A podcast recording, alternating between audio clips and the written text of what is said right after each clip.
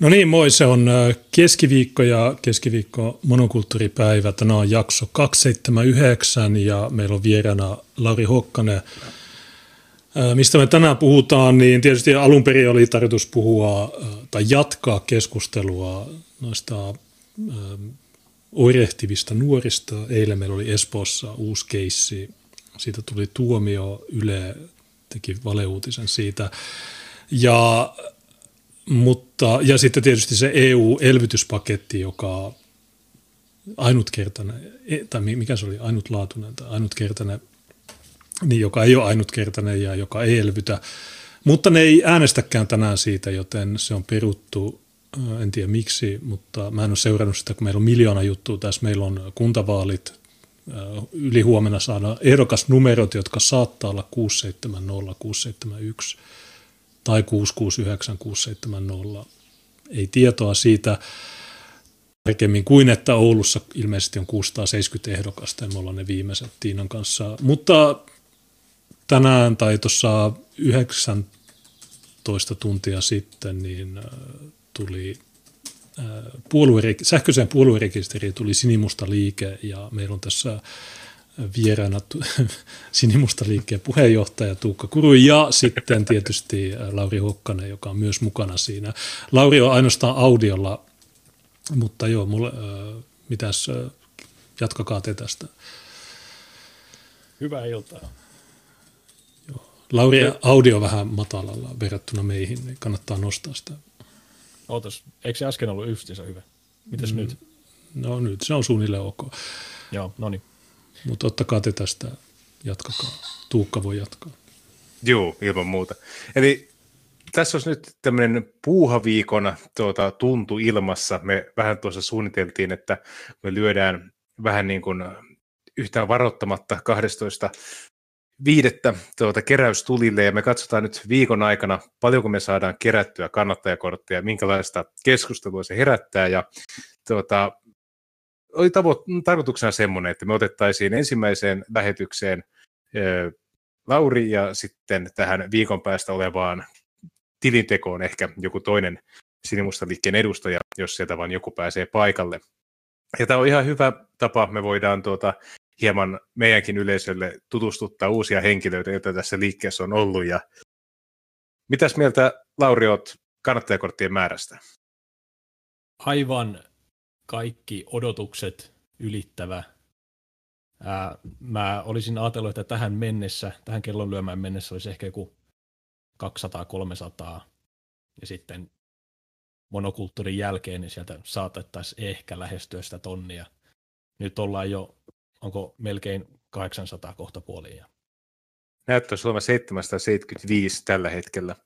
Ja tos, tosiaan tota, Lauri toimii meidän sometilien pyörittäjänä, graafisena su- suunnittelijana, vi- viestintä vastaavana tai tiedottajana, eli tuota, monenlaisia pestejä. Ja minkälainen tausta, Lauri, sulla olikaan? Käydään pieni tämmöinen summaus läpi, miten päädytään tähän hetkeen. Olen 29-vuotias raksaija Tampereelta. Olin muutaman vuoden persunuorissa ja sitten kun ne kuopattiin, niin sitä kautta sitten päädyin sen etnosiiven mukana tämmöisiin kujeisiin. Tuukka pisti tuossa alkusyksystä viestiä, että hei, sieltä on yksi henkilö, nimeä en mainitse, niin vähän joutuu jäämään pois.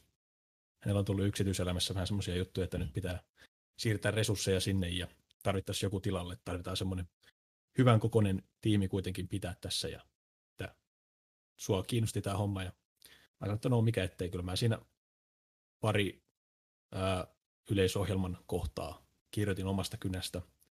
Toinen oli juurikin tämä, tämä, tämä kulttuurillinen palomuuri, josta mä olen ylpeä ja josta on itketty kaikkein eniten ehkä niin kuin virallisilta tahoilta. Ja Joo, just oli miettimässä, että siellä on myös eräs lainaus, joka on nimenomaan sinun käsialaa, ja se on se, mihin mä joudun Twitterissä ja hommafoorumilla eniten vastaamaan. Eli ohjelmakohta, jossa otetaan jollain tavoin hieman kriittisesti kantaa pornografiaan. Mistä ajatus tuli, että se pitää saada ohjelmaan mukaan? Mä allekirjoitan sen ihan täysin, mutta mä en voi ottaa kunnia tästä. Se on yksi parhaimpia kohtia, mitä siinä ohjelmassa on. mistä ajatus tuli. Mun mielestä se on ihan päivänselvä ajatus, että totta kai semmoinen täytyy olla siellä mukana, jos, jos niin kuin ideologia on tämä. Ja jos niin kuin jossain Britanniassakin konservatiivipuolue on tämmöistä niin kuin ehdottanut, että pistetään niin kuin, uh, opt-in systeemiksi, että sun pitää itse manuaalisesti soittaa johonkin ja sanoa, että hei, mä haluan katsoa pornoa, ja sitten ne lyö sen sulle päälle. Muuten se on normaalisti kytketty aina kaikilta pois. Ja tota, on se nyt totta kai, se täytyy, se on, se on yksi yhteiskunnan kulttuurillinen syöpä, täytyy kitkeä pois. Se olisi vähän niin kuin mun mielestä tota, outo, jos tämmöistä pykälää ei sieltä meidän ohjelmastamme löytyisi. Niin, Jenkeissähän tämä aihe on sitä on puolusteltu sillä, että kaikkia muitakin asioita, alkoholia, tupakkaa ja tämmöisiä, kun sä ostat, niin sun pitää todistaa sun henkilöllisyys ja ikä, niin tässä asiassa niin netti on täynnä sitä ilman tätä tarkistusta, niin mutta jostain syystä, niin kuten Tuukka sanoi, niin tämä on aiheuttanut mieletöntä someraivoa. Erityisesti Taneli Hämäläinen, vasemmistoliiton tämä, niin se ei voi elää ilman sitä. Niin, mutta myös levelin ihmiset on ollut, että no, tämä on holhousta ja niin edelleen, mutta se on ehkä pieni.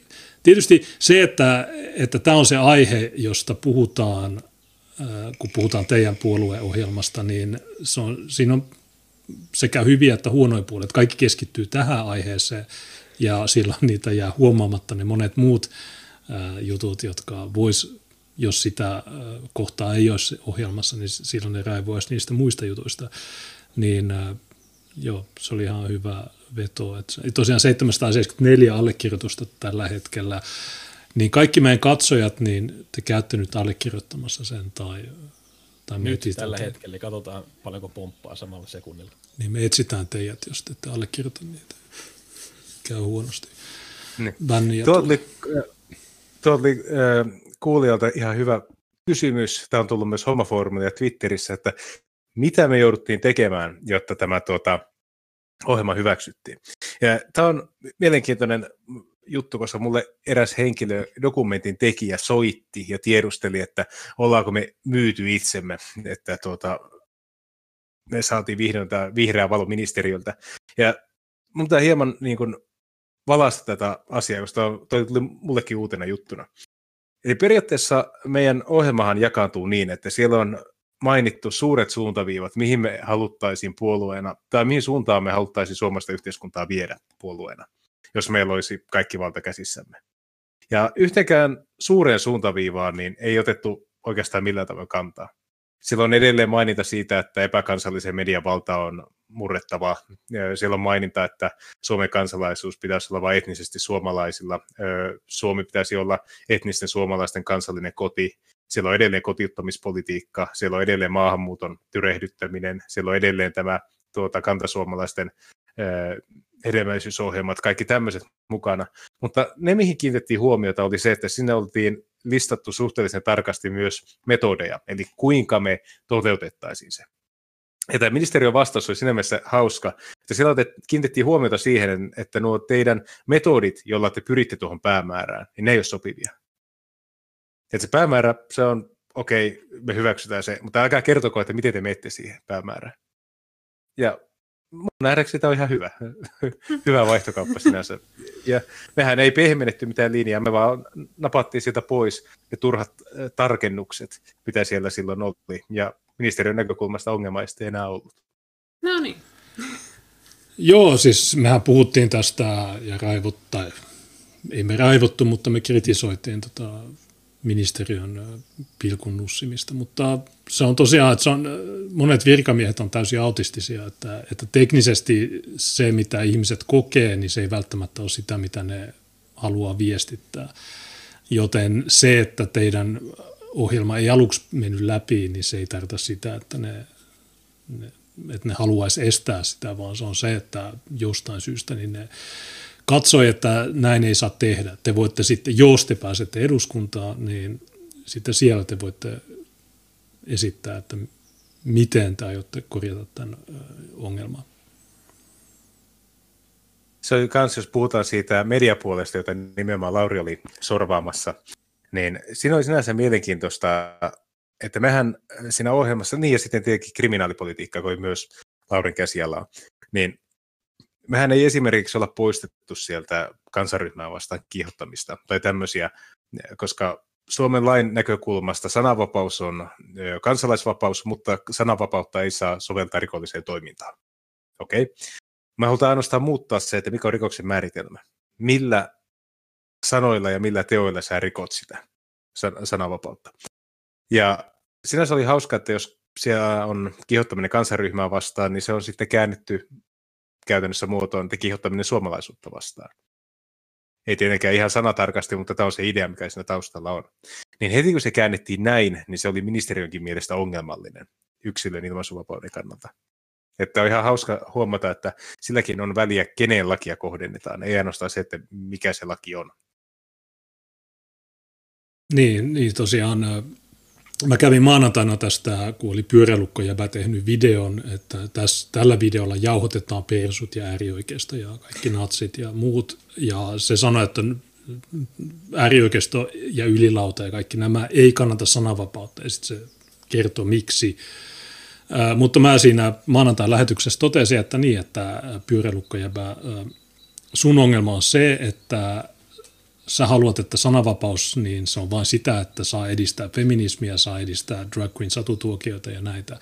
Ja mä sanoin siihen, että niin, että, että jos me elettäisiin toisenlaisessa todellisuudessa, niin silloin jos, kun siinä on se Päivi Räsänen juttu kanssa, että Päivi Räsänen joutui kuulusteluihin, niin mä san, ja Päivi Räsänen uhriutuu, koska hänestä tuli päivässä seitsemän kauden kansanedustajasta ja entisestä ministeristä hänestä tuli raamattu, raamattua siteerava täti, harmiton täti-ihminen, niin mä sanoin tälle pyöräilukkojäbälle, että hei, mitä jos kiihottaminen kansanryhmää vastaan olisi se, että feminismi, drag tuokiot ja muut, eli joka kerta kun te twiittaatte feminismistä tai tämmöisestä, niin te joudutte kuulusteluihin. Niin me voitaisiin myös sanoa, että no sulla on sananvapaus, mutta sä joudut kuulusteluihin.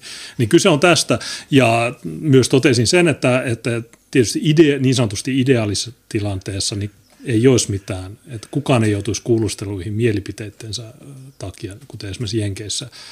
Mutta kun me eletään tämmöisessä tilanteessa, että jos me sanotaan jotain, eilenkin poliisi soitti mulle, että että sä joudut kuulusteluihin maanantaina, miksi, koska me, no me puhutaan siitä sitten myöhemmin. Mutta sananvapaus on, sen pitäisi olla absoluuttinen juttu, mutta se ei ole sitä. Se on aina, se riippuu siitä, että kuka hallitsee ja tietysti te haluatte pyrkiä valtaan, joten te haluatte uudelleen määritellä sen, että mistä. Mutta haluatko oikeasti kuulustella noita feministejä ja drag queen satutuokioita ja näitä kemikaalikastraatioita ja näitä, jotka esimerkiksi Hanna Särkkinen sanoi, että Suomeen syntyy liikaa valkoisia vauvoja tai dimmua. Haluatko sä niitä oikeasti kuulostaa vai jos te pääsette valtaan, niin onko se sitä mieltä, että no okei, noi on vaan ärsyttäviä, mutta antaa niiden mölistä vai haluatko sä oikeasti laittaa ne, antaa niille sakot tai laittaa ne vankilaan? Mikä on se sun... Ja jos mä itse, itse vastaan tähän nopeasti, niin tota, jos me pelataan liian reilua peliä ja vastustaja ei, niin totta kai vastustajalla on silloin etulyöntiasema. Ja ei me ikinä saada tietoisesti mennä semmoiseen tilanteeseen, jossa vastustajilla on etulyöntiasema. Joten meidän täytyy pelata samaa peliä. Ja me tästä jonkin verran keskusteltiin. Mä kyllä päädyin ihan samoihin johtopäätöksiin. Ja tuota, sä oot Lauri itse seurannut myös pitkään niin kuin jenkkipuolen tuota, skenen kehittymistä, ja siellähän on monet semmoiset libertaarihenkiset ihmiset, ja Suomessa tietenkin minä mukaan lukien käynyt sen saman kehityksen, että on alkuun lähetty sitä absoluuttisesta vapauden ihannoinnista, ja sitten kun ollaan huomattu, että edes se vapaus ei teoriassa johda niihin lopputuloksiin, mitä todellisuudessa halutaan, niin se yhtäkkiä saattaa muuttua päinvastaiseksi se politiikka, eli se saattaa mennä sieltä vapaudesta voimakkaaseen oikeisto autokratiaan hy- hyvin nopeasti. Ja miten sä itse näkisit tämän, että mistä tämä hirveä niin kuin absoluuttisen sananvapauden ihannointi, että miksi nimenomaan oikeistolla tai konservatiiveilla on kauhea va- taipumus niin kuin yrittää osoittaa kaikille, että kuinka reilusti me pelataan. Mistä, mistä se kumpuaa? Ja miten se on muuttunut tässä, sanotaan vaikka viiden vuoden sisällä tämä ajattelu? Mä sanoisin, että se osittain kumpuaa varmasti siitä, että me ollaan tällä hetkellä alakynnessä. kulttuurillisesti. Vasemmisto on täysin niskan päällä. Ja sitten se, jos he sensuroi, niin sitten totta kai semmoinen ajatus siitä, että miten me päästään niin tästä pois, niin no, vastustetaan sensuuria itsessään, mikä on sitten vähän tyhmä, ää, tyhmä taktiikka sinällään, että sä hyökkäät sitä väärää asiaa kohtaan. Pitäisi hyökätä sitä vastustaja kohtaan, eikä sitä niin kuin, työkalua mitään käyttää. niin, ja mä itse mietin, että voisiko se johtua myös siitä, että hyvin usein kansallismieliset tyytyy liian vähän.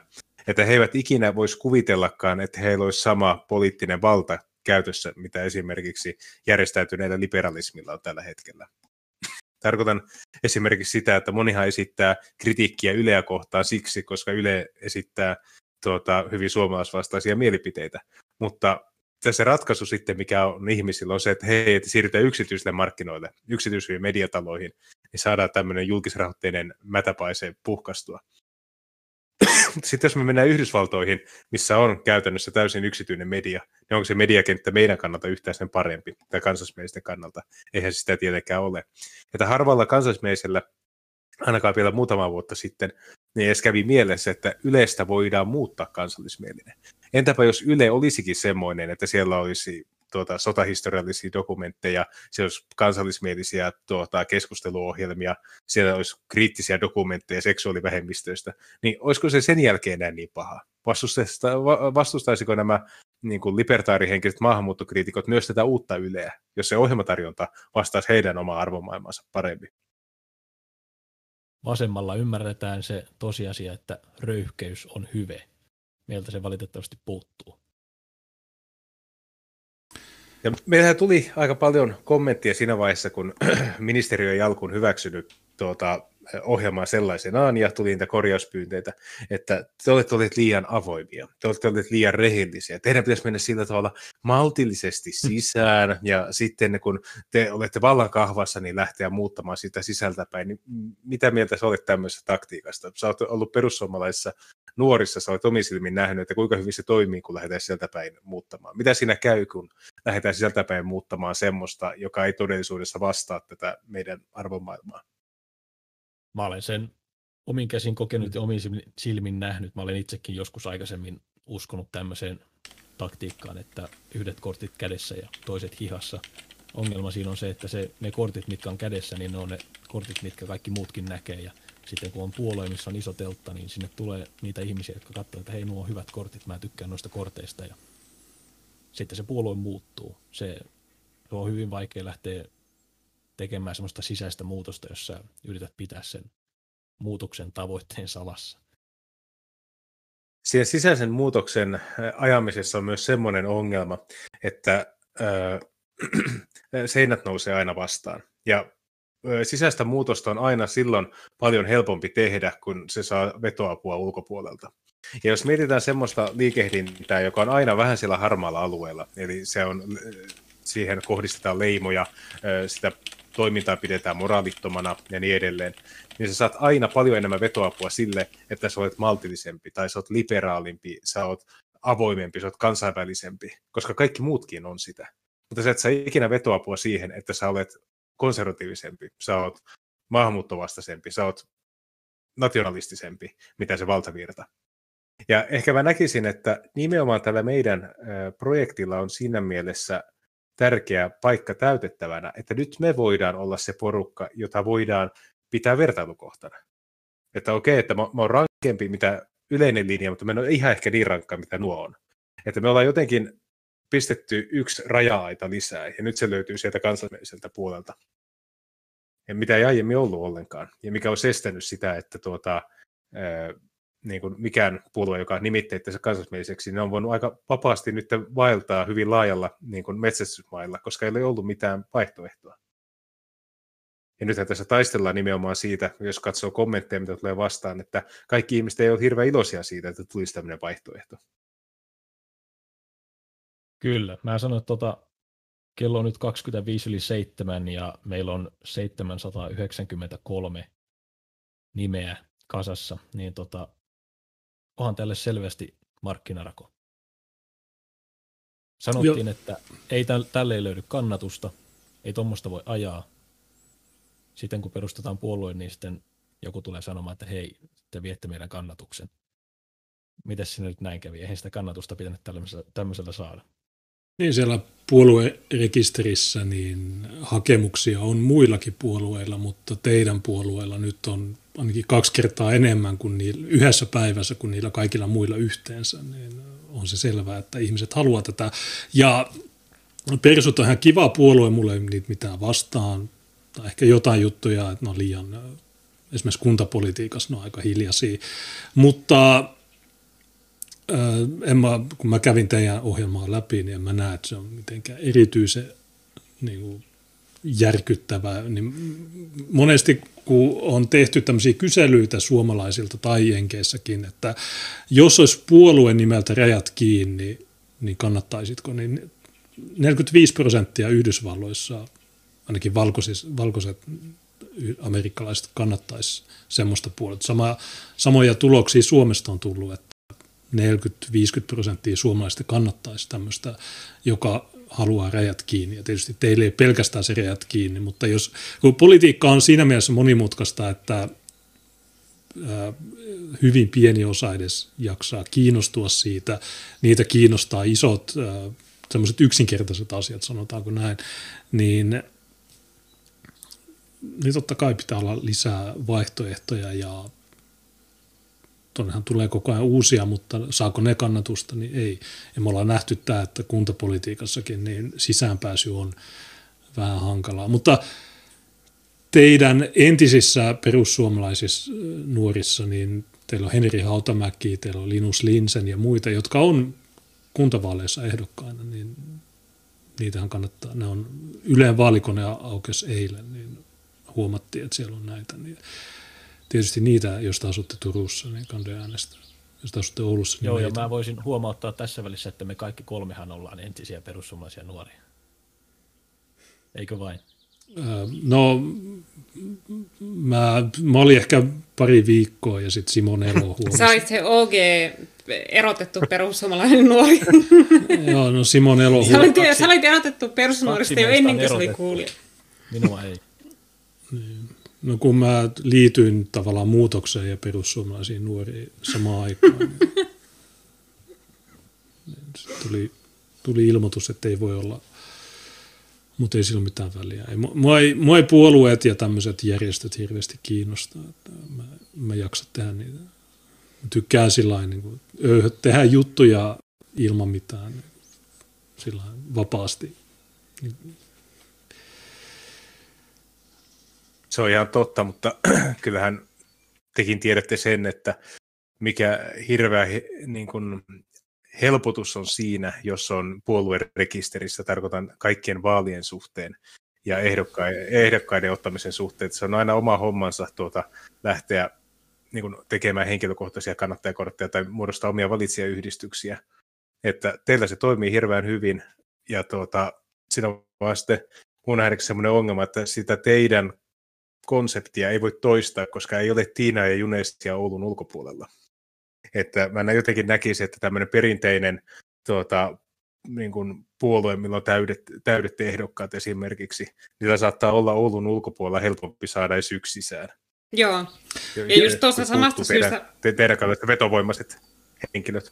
Niin, ja, ja tuossa samasta syystä just mä olen aina sanonut siihen, kun ihmiset on kyselleet, että ollaanko me perustamassa jotakin asylpuoluetta, että ei, koska se, jo pelkästään se nimi Asyl on niin vahvasti henkilöitynyt meihin, että ei sillä nimellä koskaan saisi aikaan sellaista, mikä to, toimisi käytännössä niin puolue, vaan se päätyisi olemaan aina se Tiinan ja Juneksen hanke, että se henkilöityisi ihan liian vahvasti johtajiinsa, ja puoluehan, puoluehan tulisi olla demokraattinen yhdistys, jossa jäsenet päättää, ei niin kuin, tiettyjen henkilöiden ympärille kerääntynyt ryhmä, niin sen vuoksi just jo se, se sellainen puolue olisi niin toimimaton idea lähtöjäänkin. Niin ja järjestö on vähän niin kuin yhteiskunta, että se koostuu mm. ihmisistä, että sulla voi olla vaikka minkälainen supercool yhdistys, mutta jos ne ihmiset, jotka on siellä taustalla, jos ne on jotain, niin kuin mä tiedän, tyylin kokoomus, Vaasan kokoomus, joka sanoo, että joo, köyhät, matut, neekerit, kaikki, niin ne pitää laittaa ristinummelle. Ja sitten kun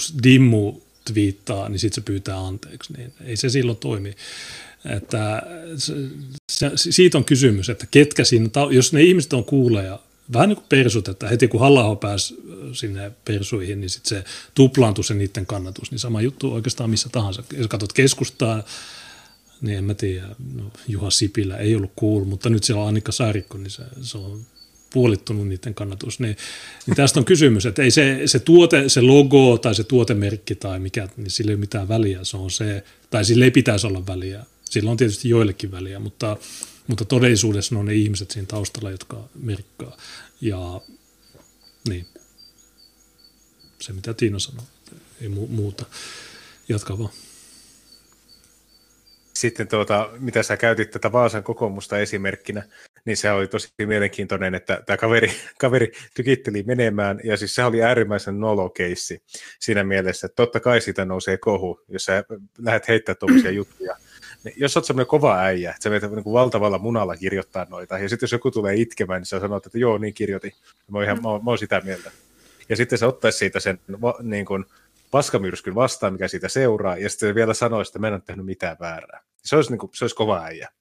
Mutta tämä, että sä ensin jotain vielä tämmöistä pikkutuhmailua, sä jäät siitä kiinni aika nolosti, sitten sä pyydät joltakin juutalaiselta anarkistilta anteeksi, sitten sut niin kun, vielä niin kun julkisesti niin kun pestää likapyykkiä kokoomuksen paikallispiirin osalta, ja sinne menee aina nämä samat punavihreät syöpäläiset sanomaan, että, että ei ole jynssätty tarpeeksi, e, entä tämä tyyppi, entä tämä tyyppi. Ja mehän huomattiin, kun on ollut kokoomuksessa vaikka se Roni Arvonen, jota, niin kun, joka savustettiin pihalle ehdokkuudesta, niin nähän itse täkää kokoomus, kokoomuksen tiliä semmoisten tyyppien kohdalle, mistä ne ei tykkää. Ja tämä on niin ihan va- selvä resepti siihen, että minkä takia tämmöinen maltillinen tuota, oikeistolaisuus tai maltillinen konservatismi, miksi ne edes itseään kutsuu nykyään, niin se ei toimi, koska se on täysin vastapuolen määriteltävissä, että mitä he saa sanoa ja mitä he voivat tehdä. Että sitä mä oon miettinyt, mä oon käynyt keskustelua yhden, yhden henkilön kanssa, joka olisi kiinnostunut sinimustasta liikkeestä, ja mä sanoin hänelle, että, että ainoa, mitä me voidaan tällä hetkellä varmasti tarjota meidän resursseilla on se, että jos sä tulet ikinä olemaan ehdokkaana, niin yksikään ehdokas ei lähde ulkopuolisen paineen perusteella pihalle. Että jos jostakin tulee niin kuin kritiikkiä, niin se tulee sen meidän oman puolen sisältä, ja sitä ei käy julkisuudessa minkäännäköistä tuota, niin, tietysti... Jul, jul, julkista pesua, että miten kuin noloa se olisi, jos meillä olisi jotkut vaalit meneillään sinimusta liikeestä, hei, tuo, tuo sanoo jotain somaleista, että tällä ei saa kannatusta, alkaisi kauhean itku. Niin kuka noloa se olisi, jos mekin lähettäisiin sanoa, että joo, sinimusta liike irtisanoutuu rasismista ja is, isänmaallisuus ei, ei ole ihmisvihaa. Ja, Saa olla maahanmuuttokriittinen, mutta pitää olla Excel-taulukko. niin. Mutta tavallaan tietysti se, se yleinen kysymys oli, että pitääkö kunnassa harjoittaa asuntopolitiikkaa, joka sekoittaa nämä. Ja sitten se tyyppi sanoi, että ei, kun köyhät, neekerit ja muut äh, tota, ristinummelle. Mä en tiedä, missä mä en käynyt vaan, tai olen käynyt, mutta en mä tiedä, missä ristinummi on. Mutta tavallaan me vastattiin samalla tavalla kuin se. Mutta me Ei, mu- kyllä siinä oli se ratkaiseva ero, eli siis se, että sillä oli ne köyhät siellä. Me, me, niin, me, se on just se, että niinkö ero kokoomuslaisten ja joo. kämyjen välillä, että joo. kokoomuslaista ei häiritse laittaa suomalaisia köyhiä mm. kärsimään oman politiikkansa seurauksia sillä, että niiden naapurustot täytetään somaleilla. Mutta kansaismiehet taas niin, ei halua laittaa niin, mu- suomalaisia köyhiä niinkö elämään niiden kanssa. Mun vastauksessa oli, että homogeenisessa Suomessa toi sekoittava asuntopolitiikka toimii ehkä joskus kauan sitten, mutta nykyisessä niin se tarkoittaa sitä, että sijoitetaan ongelma tuontiongelmaporukkaa köyhien sekaan. Tai en, mä en, en käyttänyt sanaa köyhä, mutta sitä se tarkoittaa. Kato Räjäkylää, niin siellä on kaikki äh, sossupummit plus sit tai ne sossupummit. Kaikki sosiaalitoimen asiakkaat ja sitten mustalaiset ja sitten myös nämä saksiiräiskaajat ja tämmöiset, niin, niin se on sitten semmoinen tuhoisa yhtälö, koska mm. tämä oli se meidän vastaus, että sä voit muotoilla sen paremmin, mutta kokoomuksella on tämä niin. köyhä, köyhyysvihaa. Miten sä muuten Lauri näkisit itse sen? Yksi, mistä on tullut kritiikkiä meille on, että meidän talouspolitiikka on lähestulkoon kommunistinen. Ja tuota, että Suomesta puuttuu edelleen aito oikeistopuolue. Ja mä itse näen, että ongelma on siinä, että kun ei uskalleta tehdä rajauksia, että me halutaan näitä valko- tukea valkoisia suomalaisia, mutta me ei haluta tukea tätä toista porukkaa, koska se ei ole meidän porukkaa, niin tähän on keksitty semmoinen kiertotie, että ollaan huomattu, että okei, että tämä väritistövähemmistöt, niin on yhteiskunnan alaluokkaa, ne elää sosiaalituilla muuta väestöä enemmän. Jos me heikennetään kaikkien köyhien tukia, niin silloin ne kärsii enemmän kuin valkoiset. Ja meillähän on suoraan semmoinen linjaus, että mehän saatettaisiin nimenomaan olla valkoisten vähävaraisten puolue. Ja siitä on sitten tullut meille rutkutusta, mutta miten sä itse näkisit, eikö tämä meidän talouspolitiikka ollut aika onnistunut? Mun nähdäkseni ainakin se löysi ihan hyvän paikan siitä ohjelmasta, tai siis Nolanin kartalta. Sillä on olemassa hyvä lokero suomalaisella poliittisella kentällä. Mä sanoisin, että toi strategia, mitä sä tuossa aiemmin äsken kuvailit, niin tota, se on vähän sama asia kuin se libertarismi. Että luullaan, että jos me niin kuin vähän salamyhkäisesti käytetään tämmöisiä taktiikoita ja strategioita, niin sitten ei ehkä saattaisi, sa, saatettaisiin saada se haluttu lopputulos, mutta en, en usko, että tietenkään tuommoisella mitään oikeaa ratkaisua saadaan. Se pitää tota, ajaa vaan ihan rehellisesti sanoa se, mitä, mikä on tota oikea tavoite ja mennä sille. Ja mä itsekin siis ihmettelen sitä asetelmaa, että ikään kuin valkoisiin vähävaraisiin, niin no annettaisiin, tai valkoiselle duunariluokka, että se lähtökohtaisesti jo oltaisiin hyväksytty, että se on aina vasemmiston kantava äänestäjävoima. Mä oon monta kertaa miettinyt, että mistä tämmöinen olettamus lähtee, koska kyllähän Ranskassa esimerkiksi kansallinen rintama silloin, kun isälle Pen sitä pyöritti, niin senhän kannatus oli voimakkainta nimenomaan työväenkortteleissa. Ja perinteisesti tämmöistä kansallismieli, niin nimenomaan valkoinen työväenluokka, jonka kannatukselle se on pohjautunut, johtuen ihan siitä, että valkoinen työväenluokka on se, joka ensimmäisenä joutuu kilpailemaan työpaikoista se globaalin matalasti koulutetun ylijäämäväestön kanssa, ja toisaalta myös se, että se valkoinen työväenluokka on se, joka joutuu ensimmäisenä asumaan samoissa lähiöissä näiden tulijoiden kanssa. Niin mä jotenkin näkisin, että nimenomaan se olisi kaikista järkevintä, että kansallismielinen porukka nimenomaan vetoisi, tai pyrkisi niin kuin, löytämään kaikupohjaa tästä porukasta, joka kärsii eniten monikulttuurista. Eikä yrittää vakuuttaa välttämättä mitään yritysjohtoa siitä, että jos tänne tulee somaleita, niin teidän veroprosentti nousee. Vaikka on sekin mm. tulokulma, mutta ei se voi rakentua sille, kun nähdäkseni. Joo, ja onhan ne niin pienituloiset ja, niin ja työväenluokka ylipäätään jo pelkästään äänestäjäpotentiaalina paljon suurempi ryhmä kuin mitä nämä yritysjohtajat, että jo pelkästään siitä syystä niin tuota, se on paljon järkevämpi lähestymistapa.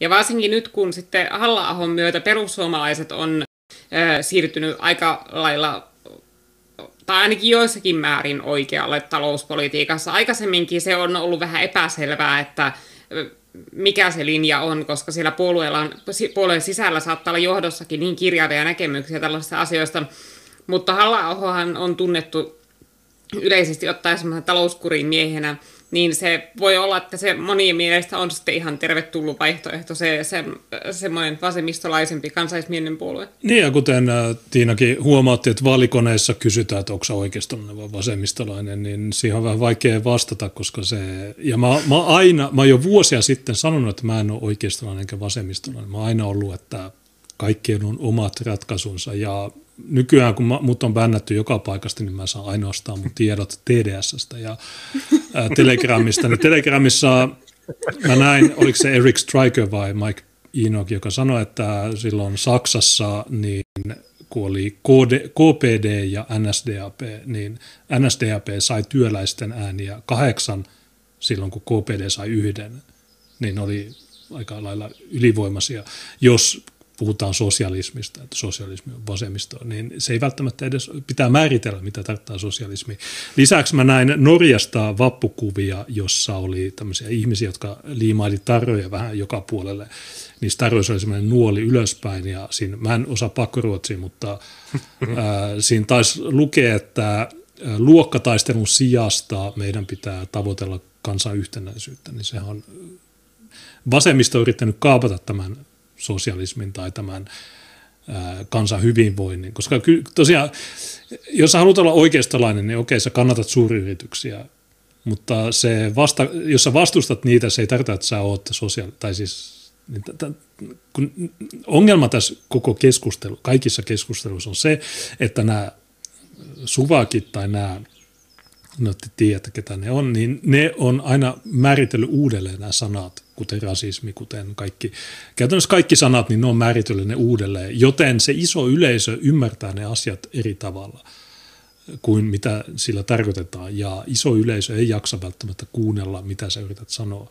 Niin tämä on se juttu, että onko vasemmisto vai oikeisto, niin sillä ei mitään väliä. Pitääkö vesilaitos yksityistää, miksi pitäisi, miksi auraaminen pitäisi yksityistää, miksi koulut pitäisi yksityistää, mikä tässä on se pointti.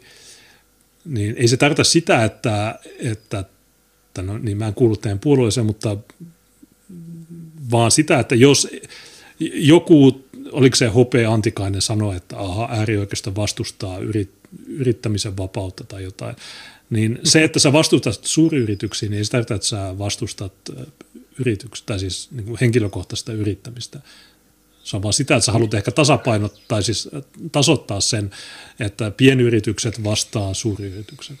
Että, että se, se laitetaan kuriin se ongelma. Ja kommunista, niin, siis vasemmistolle ei ole sitä, kun nehän kannattaa EUn, EUn kaikkia hankkeita, ne kannattaa, niin, niin te, siinä mielessä te olette paljon parempi vaihtoehto kuin ne.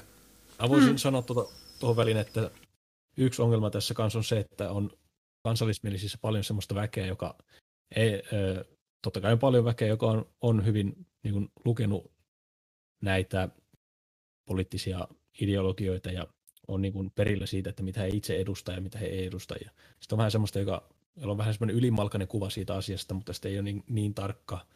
Esimerkiksi juuri se talousosaaminen ja tämmöinen. Sitten lähdetään muodostamaan sitä omaa identiteettiä negaation kautta, eli katsotaan, että vastustaja kannattaa näitä ja näitä asioita, hän on minun vastustajani, niin sitten totta kai minun täytyy vastustaa, mitä hän kannattaa. Ja se on totta kai sitten semmoinen hyvin epäterve ö, keino lähteä muodostamaan sitä omaa maailmankuvaa.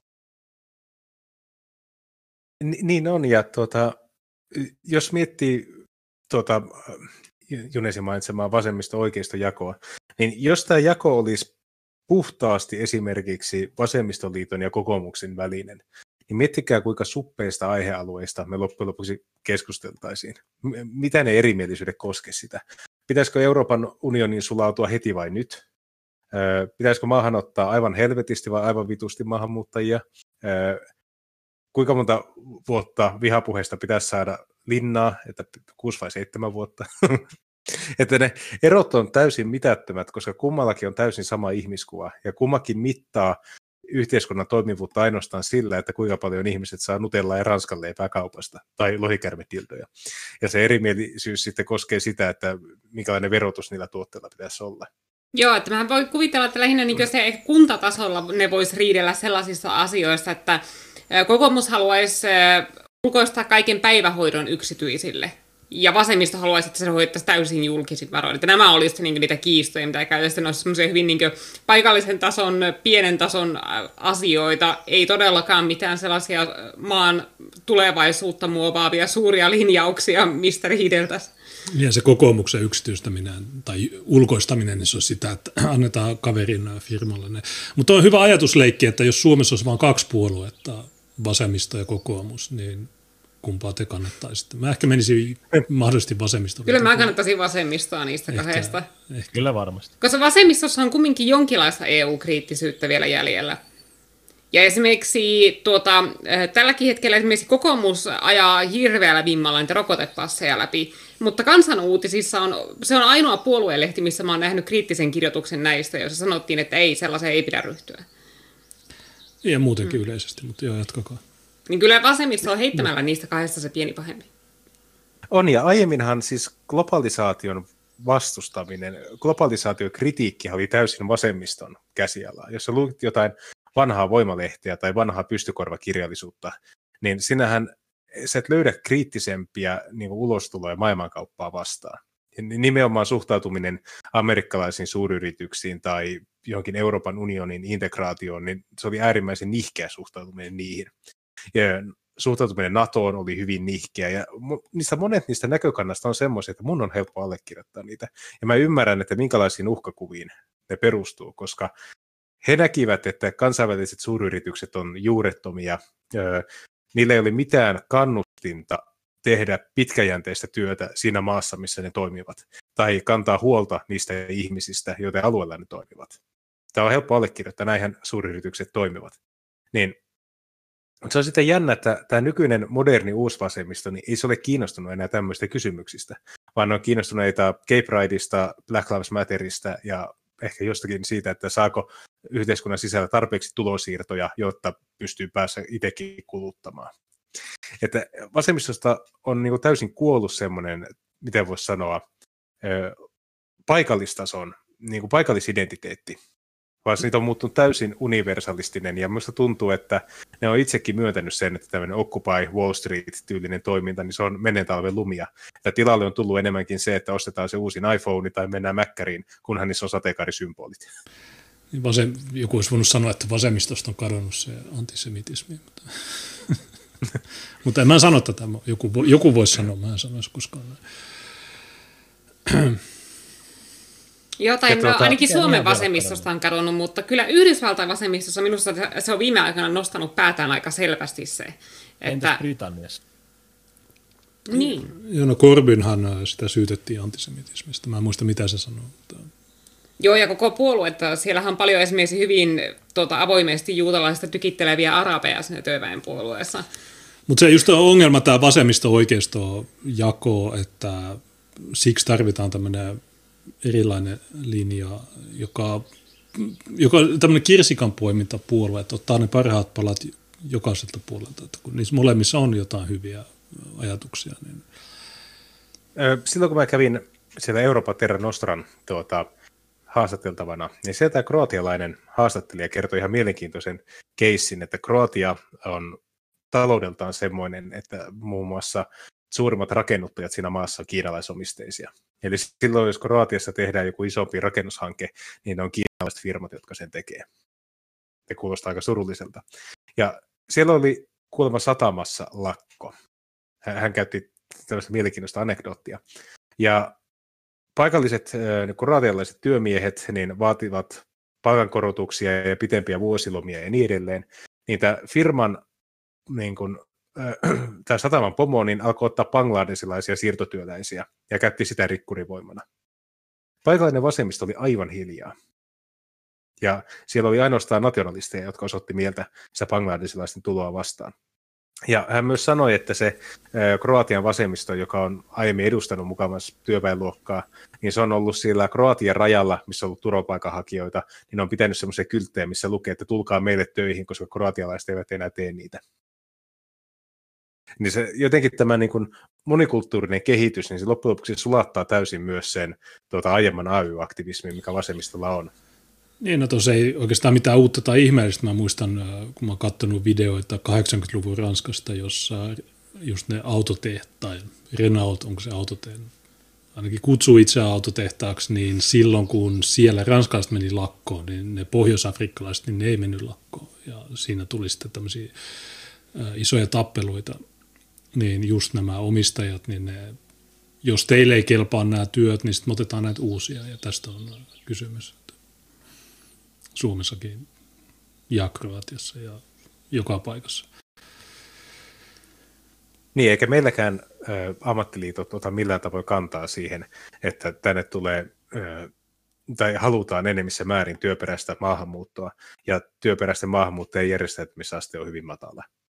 Hän on yksi positiivinen poikkeus. Mun mielestäni nykyinen ää, rakennusliiton pääjehu, en nyt muista mikä se on titteli siellä, mutta hän on mun muistaakseni ottanut hiljattain tähän asiaan kantaa. Ei, ei kovin näkyvästi, ei kovin räväkästi, mutta sillä tiedostaa ongelman. En, en sano, että hän nyt ajaa meidän asiaa millään tavalla, mutta mainitsin tämmöisen pienen valopilkun, mikä löytyy ehkä vielä. Niin, mä jotenkin mietin, että tämä on tietenkin pitkäaikainen haave. Sitä on kansainväliset puolueet yrittänyt varmaan jo ihan ensimmäisen maailmansodan jälkeen tuota, toteuttaa, että tämmöiset nykyiset ammattiliitot saataisiin kansallismielisyyden taakse, ja nimenomaan ammattiliitot olisivat semmoisia, jotka pyrki, olisivat niin kuin etulinjassa torjumassa siirtotyöläisten saapumista. Ja me ollaan aiemminkin monokulttuurissa käyty läpi, että historiassa tämä on käynyt muutamia kertoja. Että Yhdysvalloissa oli valkoinen työväenliike, joka taisteli mustaa rikkurivoimaa vastaan. Ja sitten Etelä-Afrikan työväenliike tai AY-liike niin oli apartheid-hallinnon suurimpia tukijoita. Että tässä ei sinänsä ole mitään uutta tai ihmeellistä. Se olisi mun nähdäkseni semmoinen, mihin tuota, kansallismielisten tulisi seuraavan vaikka kymmenen vuoden sisällä paneutua, koska niin kuin moni, monissa ammattiliitoissa niin väki vähenee ja tuota, niiden rahoitus alkaa entistä enemmän kiinni poliittisesta ohjauksesta, niin minusta tuntuu, että siellä olisi he, suhteellisen helppo noussa ylöspäin, kun vanhan patronat alkaa pikkuhiljaa siirtymään eläkkeelle.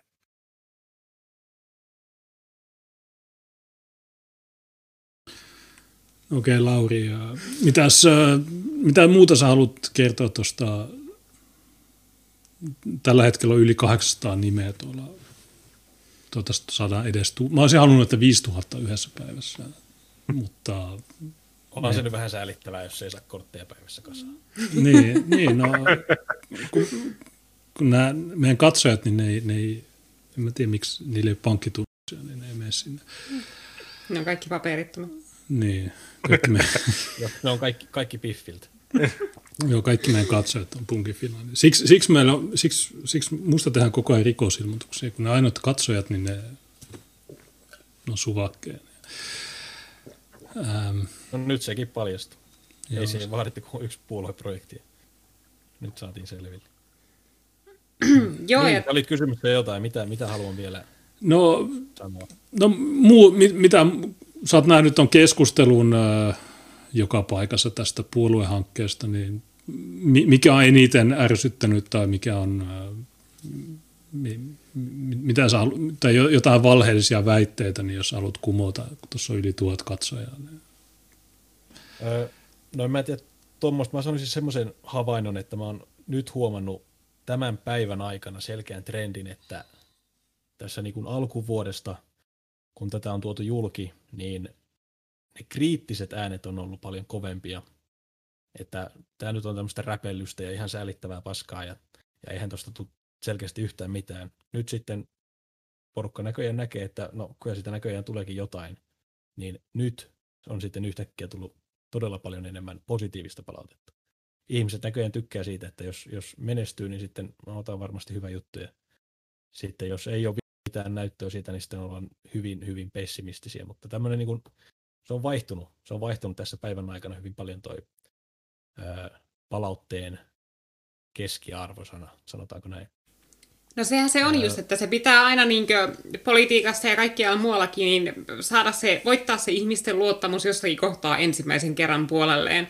Että se on vähän sama kuin tuota, Juneksella ja minulla oli tuota, silloin 2017 kuntavaaleissa aikamoinen urakka, kun Oulussa, kauanko sitä oli, kun viimeksi oli omalta listalta joku päässyt valtuustoon? Kymmeniä vuosia. Niin. Ja meidän piti sitten saada äänestäjät vakuutettua, että ne ei heitä ääniään hukkaan, jos ne oikeasti yrittää saada it, niin itsenäisen ehdokkaan läpi.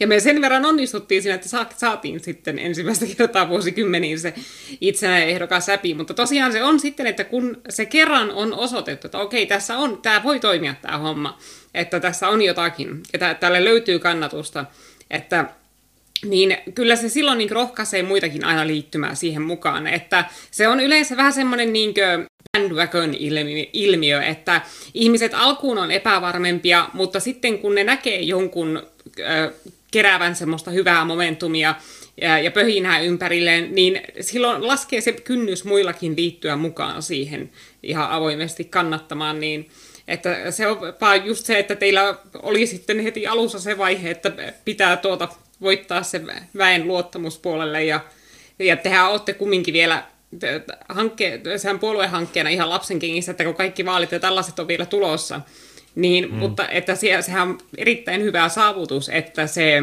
jo tässä vaiheessa olette siinä pisteessä, kun vasta puolueohjelma on julkaistu, ja kumminkin puolueella ei kovin montaa sellaista julkisesti näkyvillä olevaa henkilöä ole, niin siitä huolimatta saadaan noin hyvä kannattajakorttimäärä heti ensimmäisenä päivänä, niin kyllä se minusta niin osoittaa aika hyvää luottamusta, että niin, tuossa tietysti jos Tuonne on tullut jotain superchatteja, mutta ne, niissä kysymyksiä, mutta jos, jos teillä on jotain kysyt, Lauri lähtee tuossa jossain vaiheessa pois, niin äh, jos teillä on jotain tärkeitä kysymyksiä, niin laittakaa mieluiten. Mä vilkaisen tota chattiakin, mutta jos mä, ja poimin sieltä hyviä, mutta jos te haluatte teidän kysymyksen äh, Laurille, niin laittakaa superchattina sen.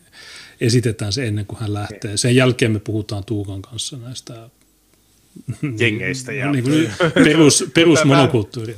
Joo. Vihataan. Pää- pääosin kansallismielisistä nuorukaisista, natiaisista, Niin. saatetaan vähän puhua. Semmoinen hauska juttuhan tässä oli, että tuota, mihin kiinnitettiin huomiota, että vielä ei ole niin valtamedia tähän reagoinut. Ihan samalla tavoin pistettiin lehdistötiedotteet menemään tuota, vuorokauden alussa, kun tämä keräys alkoi, kun viimeksikin, kun me saatiin se korjauspyyntö takaisin. Ja muistatte, että silloin kun huhtikuussa saatiin se korjauspyyntö, niin silloin se uutisoitiin aika näyttävästi. Ja nyt kun homma menikin läpi, niin onkin ollut hiljaisempaa. Mutta sitten eräs toimittaja kysyi, että saako hän soittaa puhelimella tuota iltapäivällä. Mä että ilman muuta voit soittaa. Ja ne kysymykset oli aika, aika hyviä. Oletteko rasisteja, oletteko fasisteja, miten suhtaudutte poliittiseen väkivaltaan? Tuota, ää, Kyllä, viikkoa. kyllä, kyllä. Joku muuta vastaan kaikkeen kyllä. Sitten että puhutte paljon te- tu- tu- tuossa julkilausumassa, niin siinä oli maininta, että te puhutte niin, vaan niin kuin valkoisesta suomalaisuudesta. Kyllä, kyllä niin puhutaan, että ei, ei ole muuta kuin valkoisia suomalaisia. Ja se, se oli aika, aika, aika pirtsakka puolen tunnin keskustelu. Saa nähdä, että minkälainen se lehtijuttu sitten on. Ja Olisiko nauhoittaa sen? Niin mistä lehdessä se soitti? Ilkasta. Niin. Ilkasta, ja siellä kysyttiin vielä, että, tuota, että miten te niin erittelette, miten te suhtautuminen, niin kuin, miten se eroaa valkoisista ja värillisistä esimerkiksi, valkoisista ja ei-valkoisista, ja mä sitä, sitä niin kuin kommentoin näin, että me toivotaan, että valkoisten su- suomalaisten määrä kasvaa ja kaikkien muiden määrä vähenee. että me tehdään semmoinen, semmoinen ero tällä meidän politiikalle. Kai se sai ihan, ihan Pirtsakan haastattelu. Tuskipa se on ihan vastaavia vastauksia saanut kovinkaan monelta.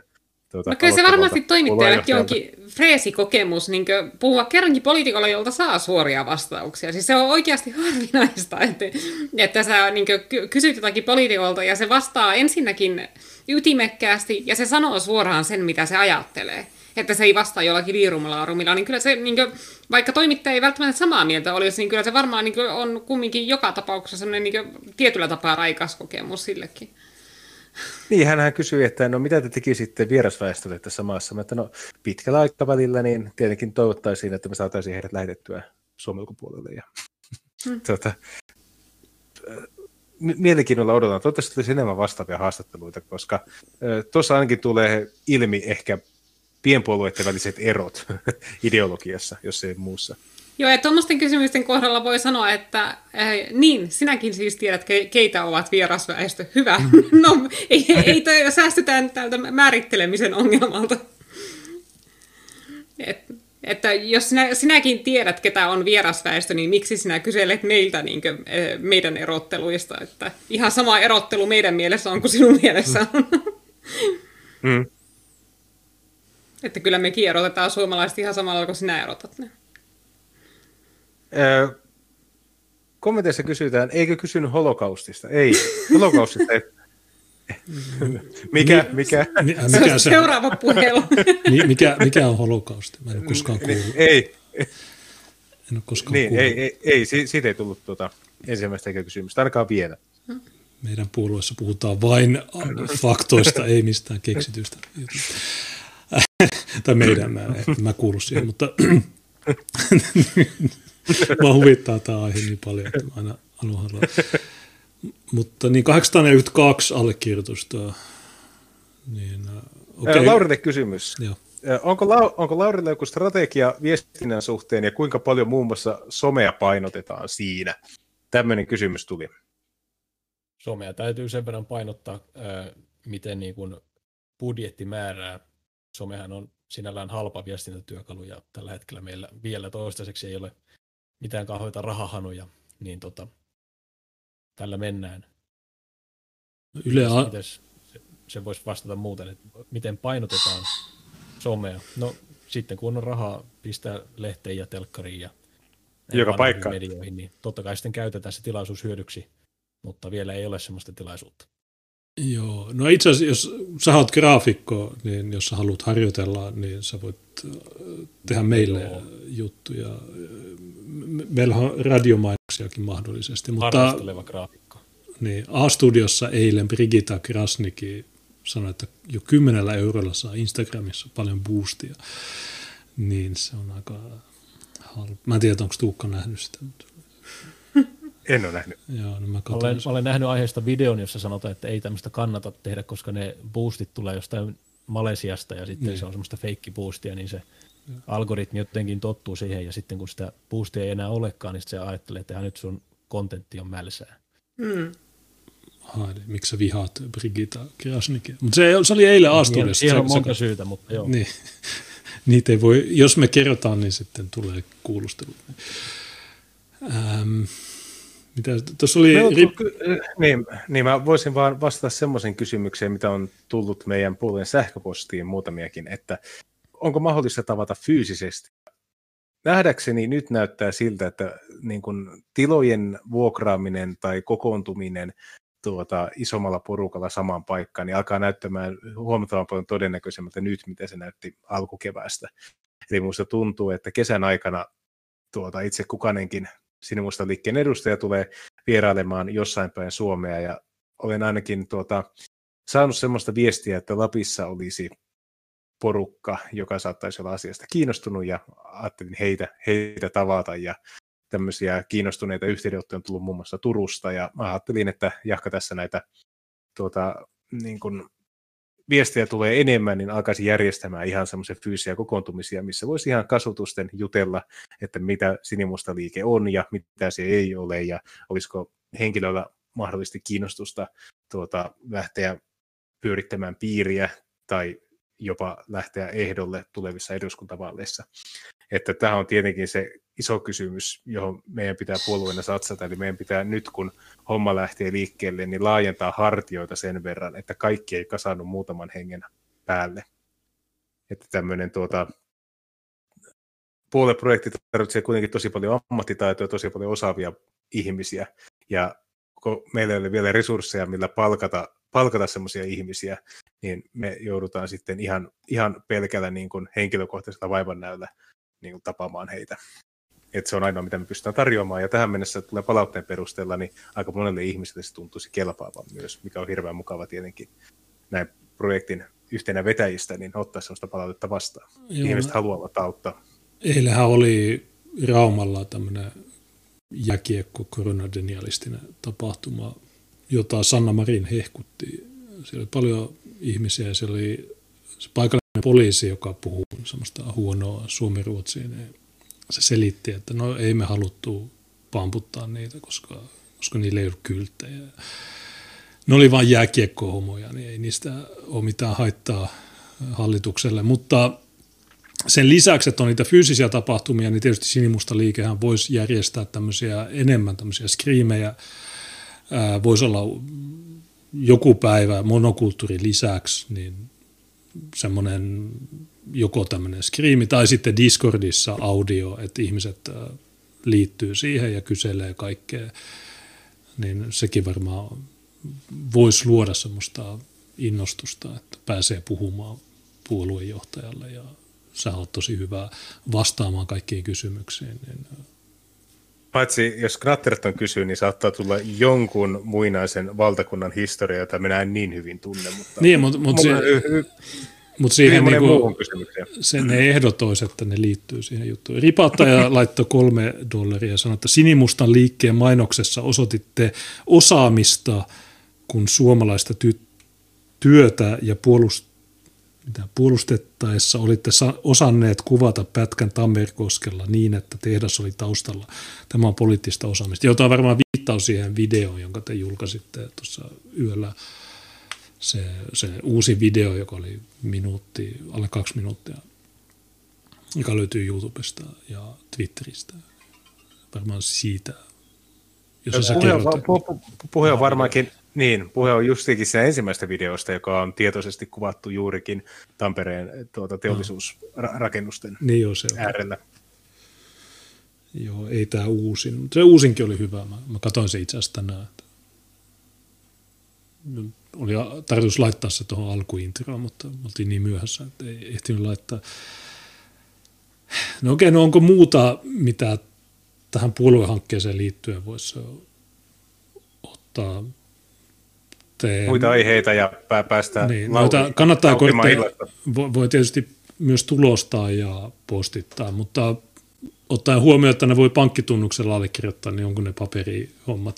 Taastinkin, jos joku haluaa, esimerkiksi meillähän kannattajakortteja ke- ke- kerääntyi aika paljon sillä lailla, esimerkiksi ihmiset tulosti niitä ja vei työpaikalle, missä ne sitten pyysi niitä eurovaalikortteja, niin kyllä niitä pystyy itse asiassa sillä tavalla saamaan sellaisia nimiä, jotka ei välttämättä itse hoksaisi tulla niin. allekirjoittamaan. Että tosiaan, että kannattaa myöskin, jos teillä on vaikka sellainen työpaikka, että siellä on kansallismiestä porukkaa, niin printatkaa niitä ja viekää työpaikan kahvihuoneeseen ja postittakaa sitten. Niin niin mä laitan vielä tuon linkin. Siitä samasta osoitteesta, jossa voi allekirjoittaa sähköisesti, niin sieltä voi myös tulostaa noita PDF, tai mitä, onko ne pdf niin, niin jos teillä on sukulaisia, ketä tahansa, Suomen kansalaisia, niin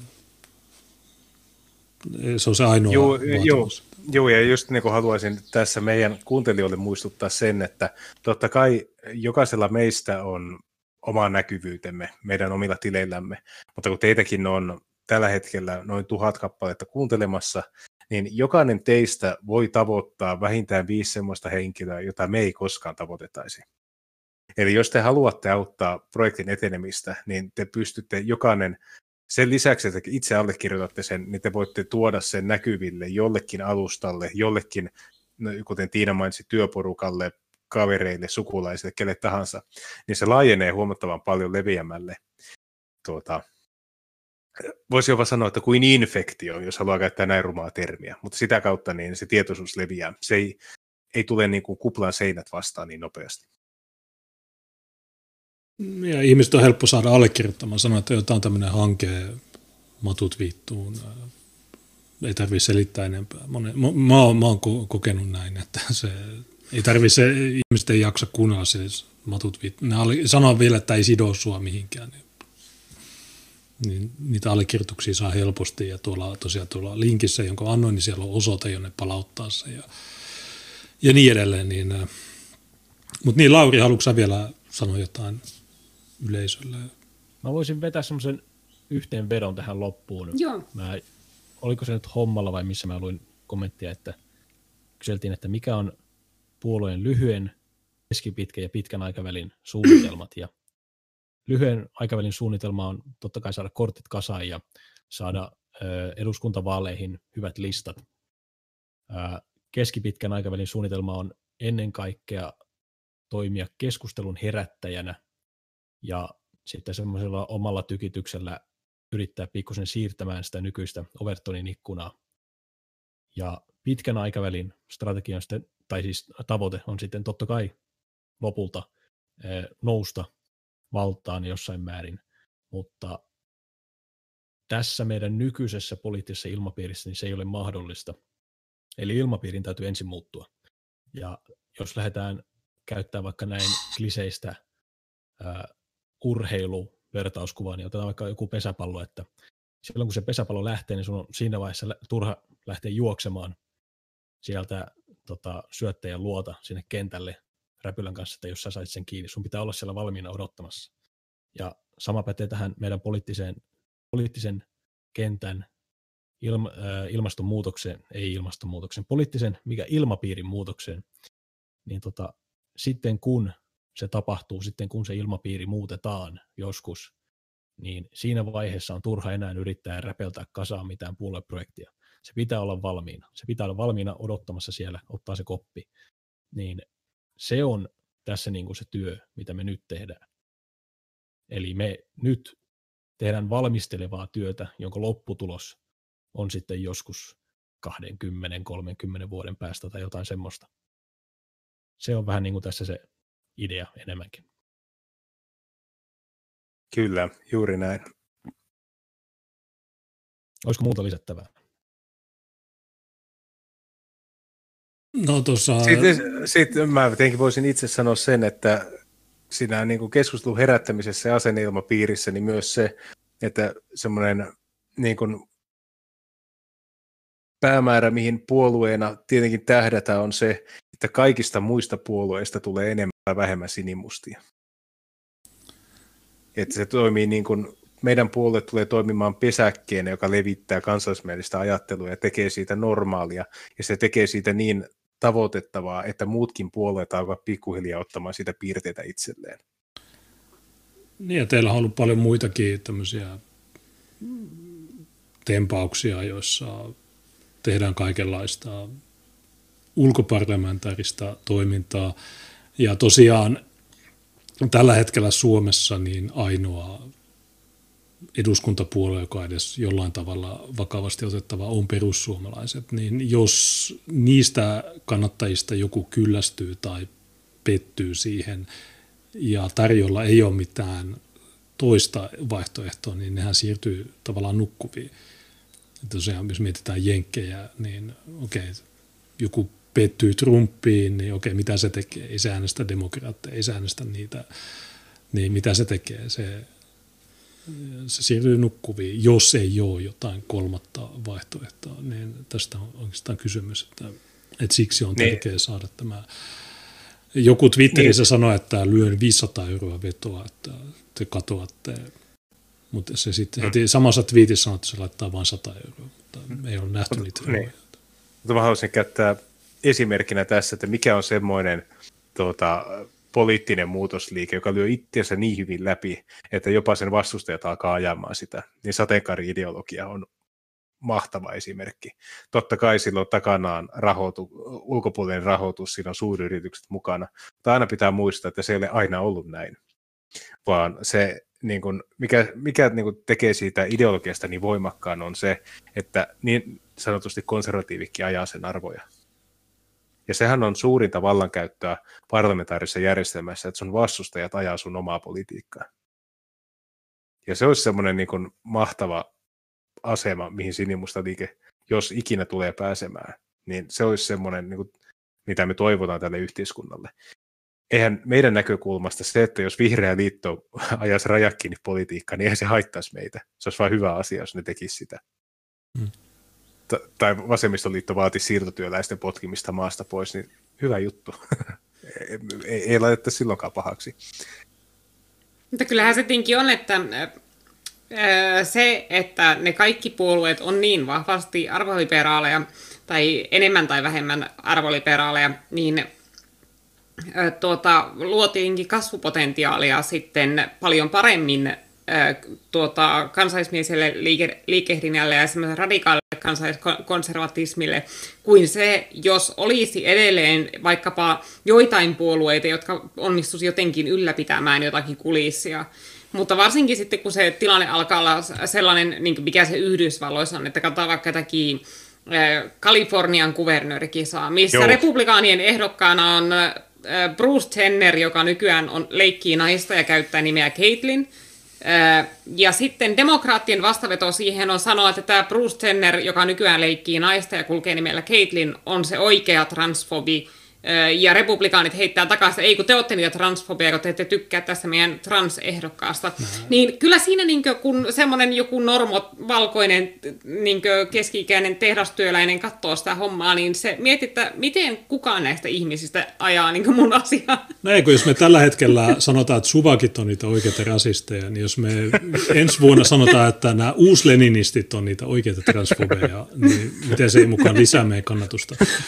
Äh, mutta tuohon tuohon, mitä sä Tuukka sanoit, niin tuolla puoluerekisteri tai hakemuksissa on ympäristöpuolue ry, ja mä en, tiedä, mä en ole lukenut siitä mitään. Niillä on, äh, paljon niillä on?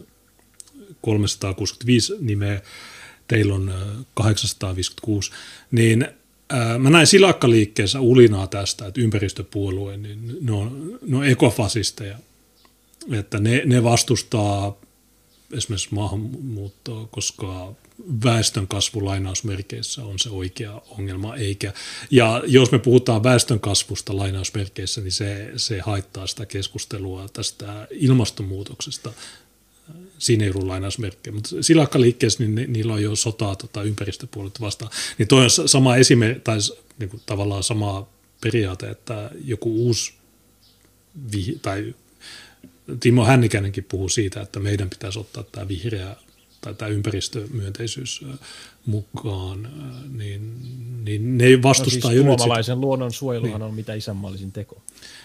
Niin, mä, mäkin olen aina sanonut kaikissa mahdollisissa kyselyissä tai vaalikoneissa tai muissa, että joo, tietysti luonto on todella tärkeä asia, mutta tämä päästö, puhe päästöistä, niin se on vähän semmoista huijausta, että siinä vaan rahastetaan. Ja onko ne CO2-päästöt Suomessa nyt oikeasti, että jos jossain vitu, kaja, sä ajat Kajanista Ouluun, siinä on, tulee viisi autoa vastaan, niin jos sä verotat niitä autoja, niin onko se nyt Vastaako se maailman? Ei. Me tiedetään Kiina, me tiedetään, me tiedetään väestön kasvu, väestöräjähdys ja kaikki nämä, niin ne on niitä oikeita ongelmia. Mutta jostain syystä niin nämä portinvartijat, niin ne haluaa ennaltaehkäistä sen keskustelun. Ja eilenkin oli Ylellä puoluejohtajat, kuntavaalistartti.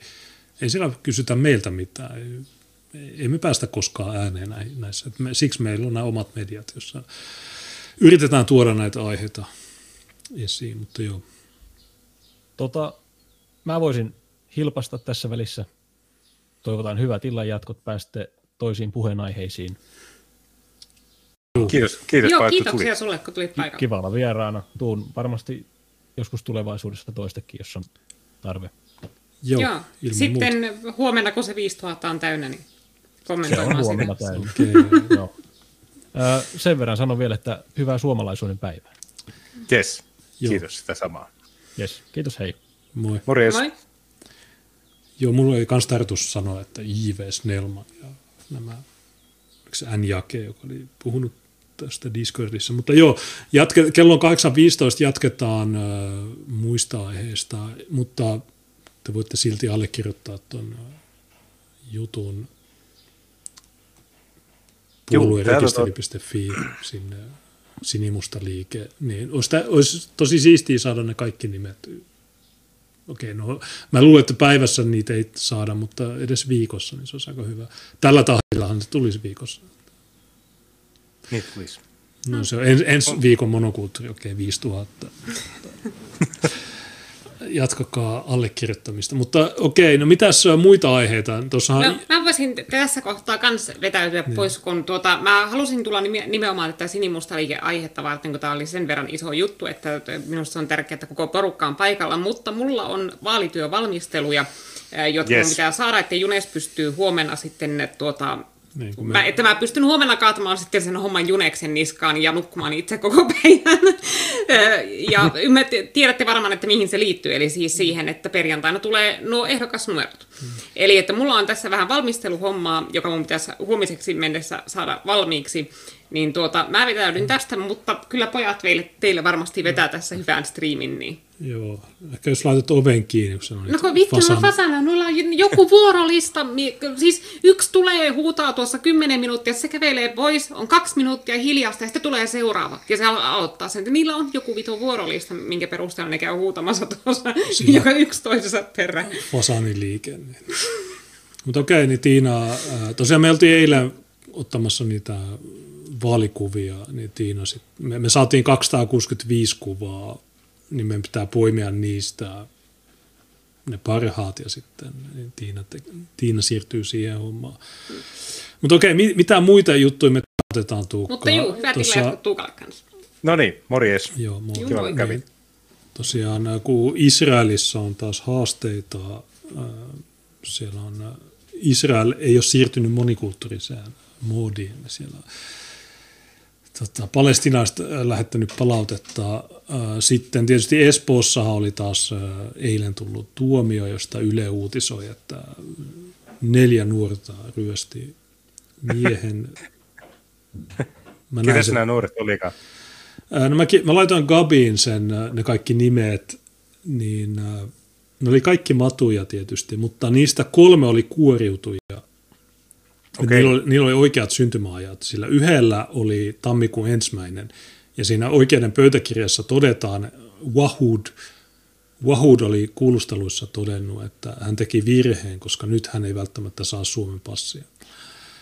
Ja se oli tammikuun ensimmäinen. Mutta silti Yle, kun mä kirjoitin tästä Telegramiin tai jonnekin, että yleensä suvakit sanoo, että jos sä synnyt Suomessa, niin sit sä oot suomalainen. Mutta se, sekä ei riitä, koska Katri Kirsi, se Yleen rikostoimittaja Helsingin rikostoimittaja, niin se oli se on neljä nuorta, mutta ei se sanonut, että yksi niistä oli syntynyt tammikuun ensimmäinen ja sille ei ollut edes kansalaisuutta. Ja hauska juttu oli, että se yksi niistä, oliko se Zeneli tai Zeneli, niin sillä oli 13 rikosta, 13 aiempaa rikosta vuoden aikana tullut. 13, okei. Okay. Joista neljä ryöstöä, joista yksi törkeä ryöstö, josta hän oli saanut kahden, kahden vuoden ehdollisen tuomio. Ja nyt tästä tämä uusi ryöstö, niin taas ehdollinen. Kun kaikki suvakit, jos sä menet silakkaliikkeeseen nyt, niin ne on nähnyt mun Ylen valikonen vastauksen, sanotaan, nyt Lokka pitää saada linnaa. Pitää saada linnaa mun valikonen vastauksista, okei. Mutta ne ei koskaan puhu siitä, että nämä Leppävaaran juna-aseman ryöstäjät tai muut väkivaltarikolliset pitäisi saada linnaa tai edes ulos maasta tai näin. Niin se on aika, on 13, siinä, siinä pöytäkirjassa sanotaan, että joo, hänellä on 13 aiempaa rikosta aikajanalla 2018-2019. Ja hän on lastensuojelun asiakas, mutta nyt hän, hänen elämää on menossa positiivisempaan suuntaan. Oikeasti Suvakin aina sanoi, että no jos sä teet yhden rikoksen, niin sitten toisesta tulee ehdoton. Ei, ei se koskaan mennä. Että se on yhden lovittu 13 rikosta vuodessa ja nyt tämä uusin tuomio ei siitäkään tule. Niin Tämä on myös yksi ongelma tässä meidän oikeusjärjestelmässä, että poliisi tietysti ei tee mitään, mutta vielä vähemmän oikeuslaitos tekee mitään. Niin... Mutta okei, okay, mitä muita juttuja tai aiheita sä Otetaan iltasanomien, siis tämä on ihan, nyt joutuu sanomaan kuulijoille, että aika, aika sakeaa juttua, mutta tuota, monokulttuuri on tuota, Su- Suomen sakein puolue, niin tuota, me, me, me, joudutaan näitä perkaamaan läpi. Iltasanomat on tehnyt aivan mielettömän hyvän tutkivan journalismin mestariteoksen otsikolla Ei näitä asioita voi lakaista maton alle.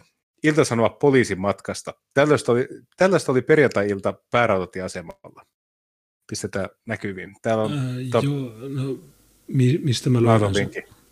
Joo, A-Studio, no. niin ne oli kans eilen ollut perjantai-iltana rautatieasemalla ja mä katsoin sen, niin ne haastatteli useita nuoria ja ne kaikki oli matuja paitsi kaksi. Ja ne kaksi suomalaista, joilta ne kyseli, niin onko sulle tullut mieleen, että sä ottaisit puukkoja mukaan? No, oikeastaan ei ole tullut. Ja sitten seuraava taas matujoukko. Ja todella, ja sitten siinä oli joku kymmenen minuutin pätkä, jossa ne studiossa keskustelee tämmöisten asiantuntijoiden kanssa. Ja ne asiantuntijat oli täysiä idiootteja. Mä en edes kuunnellut niitä. Okei, okay, eli niin tää on tää, joo, no, se on varmaan tämä, tämä Nissinen, se, se on, se jota ärsyttää, niin tämä on, tämä on, tämä oli siinä A-studiossa. Joo, tämä on niin maailman sakein äijä muija, se on nainen. Okei. Okay. Kat, mä, mä olla Katja niissä. Niin, no, okay. mä, mä en oleta sukupuolta, mutta... Kaikki sukupuolet sama-arvoisia. Niin. Okei, okay, hän on siis nainen. No, mä niin koin pahaa oloa siitä, kun mä huomasin, että sukunimi Nissi, niin mä oletin, että hän oli mies, eli mä vihaan kumpaankin sukupuolta nämä ihan yhtä paljon. Eli mä olen se oikea feministi. Nuorten vakava väkivaltarikollisuus huolettaa suomalaisia. Helsingin poliisi jalkautuu tänä viikonloppuna tehostetusti nuoriso, nuorison pariin. ja perjantai-iltana iltasanomat pääsi hetkeksi kulkemaan poliisin matkassa rautatieasemalla. Nuorisorikollisuuden määrä on yleisesti laskenut, mutta nuorten tekemät väkivaltarikokset raistuneet. Alaikäisten on kerrottu varustautuvan yhä useammin teräaseen itsepuolustustarkoituksessa ja julkisuudessa on lisäksi puhuttu nuorten jengitymisestä. Helsingin poliisi ilmoitti jalkautuvansa tehostetusti nuorison parin tänä viikonloppuna. Ilta-Sanoma pääsi liikkumaan poliisin matkassa perjantai-iltana. Viime lokakuusta lähtien alle 18-vuotiaiden helsinkiläisten nuorten tekemiä väkivallantekoja on ollut enemmän kuin pitkään aikaan. Se on tietenkin asia, josta täytyy olla huolissaan. Mitä tulee jengitymiseen, niin nuoret liikkuvat isossakin ryhmissä, jotka viihtyvät esimerkiksi kauppakeskuksissa. Mutta tämä ei tarkoita vielä, että kyseessä olisi rikoksia tekevää jengi, sanoi Helsingin poliisin ennalta estävän työn komissaario Katja Nissinen. Ja Joo, tuota, tämä, tämä sama muija oli siinä Yle A-studiossa, ne kuvasi sieltä rautatieasemalta niin se tulee sieltä niitä rullaportaita, sieltä metrosta tulee ja sitten ne Ylen tyypit tunkee kameraa naamalle ja kysyy, että ja sitten se vastaa jotain typerää paskaa. Tämä on se, jota ärsytti se, että maahanmuuttajat nostetaan tikun nokkaan. Se on tässä jutussa. Sä olit, Se niin tässä, sä, sä olit joo. viitannut tästä, joo. Nissisen mukaan suurimmassa osassa nuorisoporukoista ei tehdä rikoksia, ei kaikki, vaan kyseessä on vain tavallista ajanviettoa kaveriporukassa. Poliisi pyrkii parhaansa mukaan ennaltaehkäisemään nuorten liukumista rikoksen tielle. Ja jos rikoksia tehdään, pyritään rikoksen kierre katkaisemaan. Nissinen muistu... A- ajautuminen nyt on liukuminen. Liu- niin, natiasti liukuminen. Nissinen muistuttaa, että apua on aina tarjottava myös mahdollisille uhreille sekä nuorten perheille. Okei. Hyökkäykset viranomaisia kohtaan ovat Suomessa edelleen harvinaisia, mutta on tapahtunut sellaisia tilanteita, joissa nuori on hyökännyt poliisia vastaan. Nissinen kertoo, että poliisin tilastojen valossa nuorten hallussa olevien teräaseiden lukumäärä ei ole merkittävästi lisääntynyt. Viime vuonna tapauksia, joissa alle 18-vuotiaille takavarikoitiin teräaseita, oli 100 kappaletta, edellisvuonna 78. Hän huomauttaa, että tilastot kertovat vain kiinni jääneistä. Miten? Wow. Mind blown. Ne, jotka ei jää kiinni, niitä ei lasketa. Ai, mä en tiedä tätä. Mutta niin, nuori hyökkää poliisia vastaan. No totta kai, kun ne näkee, että olette tuommoisia soijahomoja, niin totta kai ne. Ja vi, viime viikolla Etelä-Ranskassa niin yksi poliisi ammuttiin. Ja se poliisi, joka ammuttiin, niin se näyttää ihan taposalta. Mutta se ne oli niin semmoinen huumediilerioperaatio ja siinä yhteydessä se ammuttiin. Niin, niin mä, en, mä en tiedä, mitä nämä Suomen poliisit niin kuvittelee. Että niin kuin, la la la, niin kuin, mi, mi- mitä ne kuvittelee. Teillä on rikollisia, niin kuin, kovaksi keit- keitettyjä rikollisia teitä vastassa, niin mitä, no nuoret ajautuu liukuun. Ei. Tätä oikeasti, t- t- niin kuin, mieti, jos meillä olisi Italian mafia täällä, tai se mitä Ruotsissa, Kosovon ja Ser- Serbian ja Syyrian mafia, niitä ammutaan. Ja, niin, niin mi, mitä, mitä nämä Suomen poliisit kuvittelee? Et se on vaan sitä, että kuvitteleeko ne, että kaikki rikolliset on niin kuin minä, että oletko tekstittänyt tämän videon? Kyllä. Okei, kiitos. Hyvää päivää. Ei se näin mene. Siellä on oikeita rikollisia, jotka ampuu teitä naamaa. Niitä ei kiinnosta vittu, joka on teidän ehdolliset tuomiot. Jos... Huolissaan täytyy kuitenkin olla teräaseiden määrästä sekä siitä, jos kynnys käyttää teräasetta madaltuu. Moni nuori perustelee aseenkantoa itsensä suojaamisella. Lähtökohtaisesti ei pitäisi hakeutua sellaisiin tilanteisiin, että teräaseita pitää kantaa mukana. Tuntuu olevan ymmärtämättömyyttä siitä, mitä teräaseen käytöstä voi seurata. Näissä vakavissa rikoksissa on ollut yhteistä se, että ne eivät ole järin suunnitelmallisia. Nuoren ymmärrys on siinä ehkä vähän vajaa, että minkälainen seuraamus teräaseella pistämisestä voi olla, Nissinen kertoo. Tämä muija on täysin idiootti. Siis, ää, niin kuin, mä, otan se, mä otan se eilisen Espoon rikostuomion. Siinä on neljä matua, jotka, Joo. jotka oli to, torilaudalta ostamassa rivatrillejä. Ja sinne Leppäväärä-asemalle tuli joku suomalainen mies. Ja ne sitten ryösti sen. Ja ne potki sitä päähän, niillä oli puukko, niillä oli kaikki. Tyyppi jäi henkiin ja sitten ne jäi kiinni. Niin ei se ollut, että niillä on ajattelemattomuutta, vaan ne tekee sitä, koska ne haluaa niitä. No se puukko liukui siihen uhriin. Tapahtui jotain tämmöistä. Ja, ja, ja Ei, si, ei, siinä ei, keisissä ei, oli ei. yksi, jolla oli 13 edelle, aiempaa rikosta, ja se, sai, se selvisi edelleen ehdollisella. Fobba on sanonut, että ei ymmärretä, jos törkeä ryöstöä, niin kaksi vuotta vankeutta, ei minimi kaksi vuotta vankeutta. Yksikään niistä ei saanut mitään No ehkä siinä on, ehkä siinä on semmoinen nuoren vajaa ymmärrys ja tapahtui tämmöinen liuku. 13 rikosta vuoden aikana. Mitä kohtaa sä, oot- joka kerta niin kuulustelut, Hei, joka kerta. hei, ja, hei, ja sitten. Teräaseitahan, hei, teräaseitahan on nuorilla aina hallussa, Niin. että ei tämä siinä mielessä ole uusi asia, ei mitään uutta tai ihmeellistä. Onko tämä Nissinen nimi muutettu Oula Silvenoinen?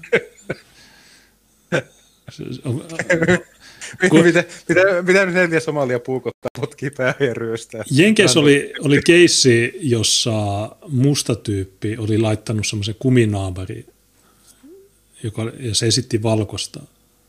Ja se teki rikoksia. Ja videotallenteilla se näytti valkoiselta. Niin onko tämä niinku, tää Katja Nissinen, onko tämä oikeasti Oula Silvenoinen? Se esiintyy poliisina nyt. Meidän osaltamme toivotaan paljon vastuuta myös sinne nuorten koteihin. Vanhempi on hyvä tietää, missä nuori liikkuu. Jos nuorella nousee huoli itsensä puolustamisesta, on asiasta keskusteltava kotona. Sellainen viesti kotiin, että samat säännöt koskevat niin nuorta kuin aikuista. Teräaseen hallussapito julkisella paikalla on kielletty, hän toteaa. Okei, jos sä niin kolme kaverin kanssa puukotat jotain randomia ja ryöstät sen, niin se tuskin on niin tietämättömyydestä seuraava, seuraava se rikollisuus. Mutta te, te olette kaikki lukenut niitä PT-median ää, Ruotsin poliisin pullahalausjuttuja. Niin tämä on sama.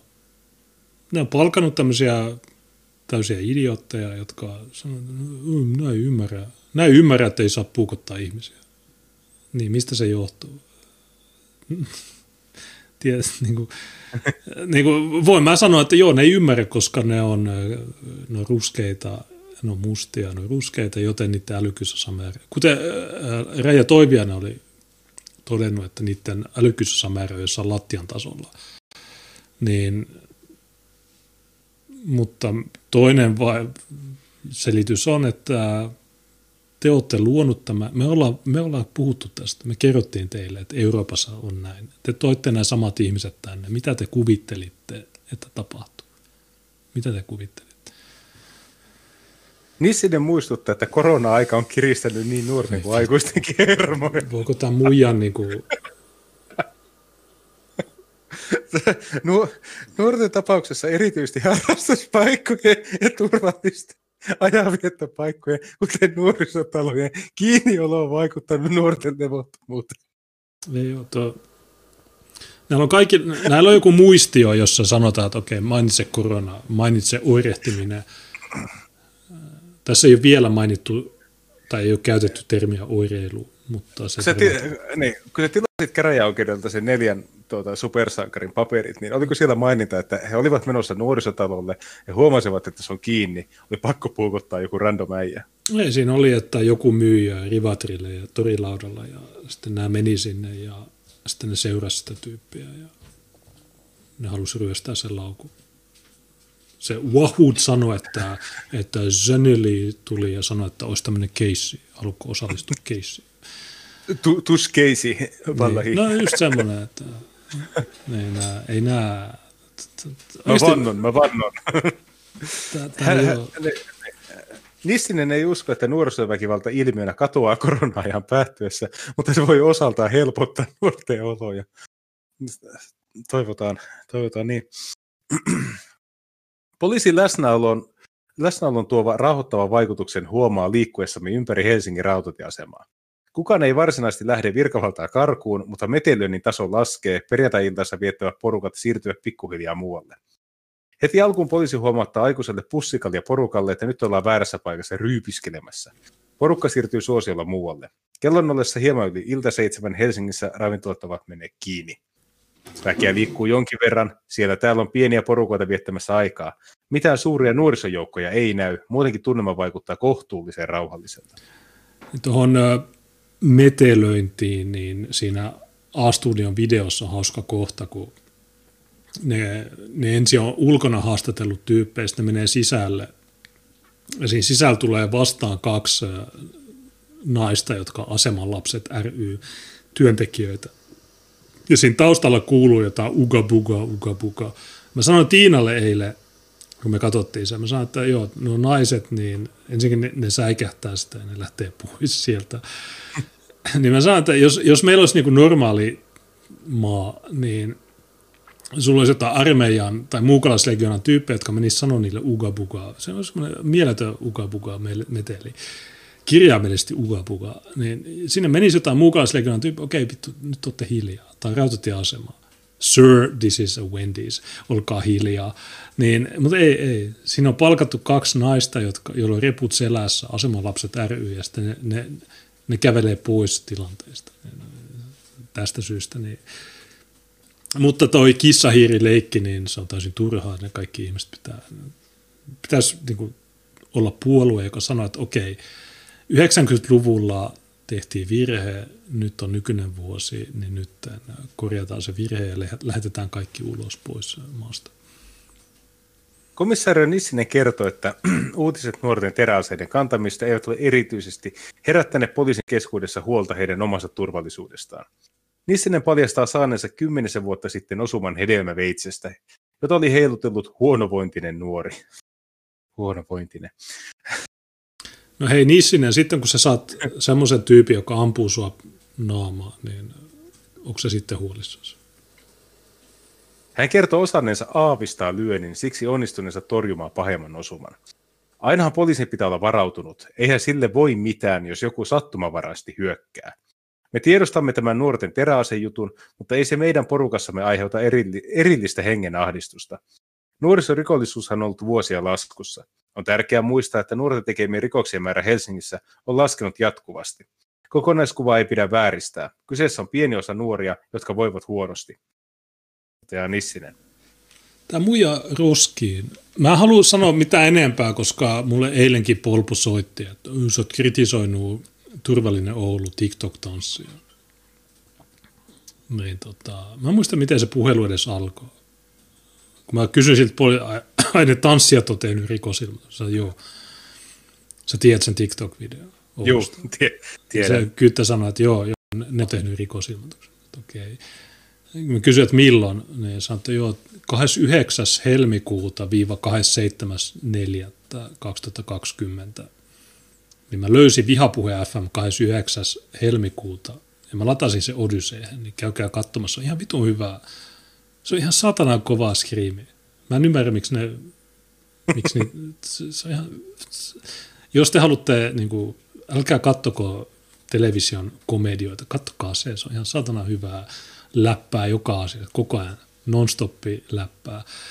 Ja ne on tehnyt rikosilmoituksen 27.4. vuosi sitten – ja meillä on maanantaina kuulustelut, niin jos mä sanon jotain tästä nissisestä, niin sitten se tekee rikosilmoituksen. Niin sinänsä ihan samaa, mä, Katja Nissinen, tiedät, sä oot idiootti, sä oot roskaa, sä oot kuullut sinne. Sun pitäisi olla joku, en mä tiedä, en mä edes pal- mä palkkaisi tota mihinkään, edes sosiaalityöntekijäksi. Poliisi ei vieritä lyhyellä aikavälillä esiin tulleita nuorten väkivallan tekoja pelkästään koronan syyksi. Nuorten huonovointisuunteen vaikuttaa monta asiaa ja korona on vain yksi niistä.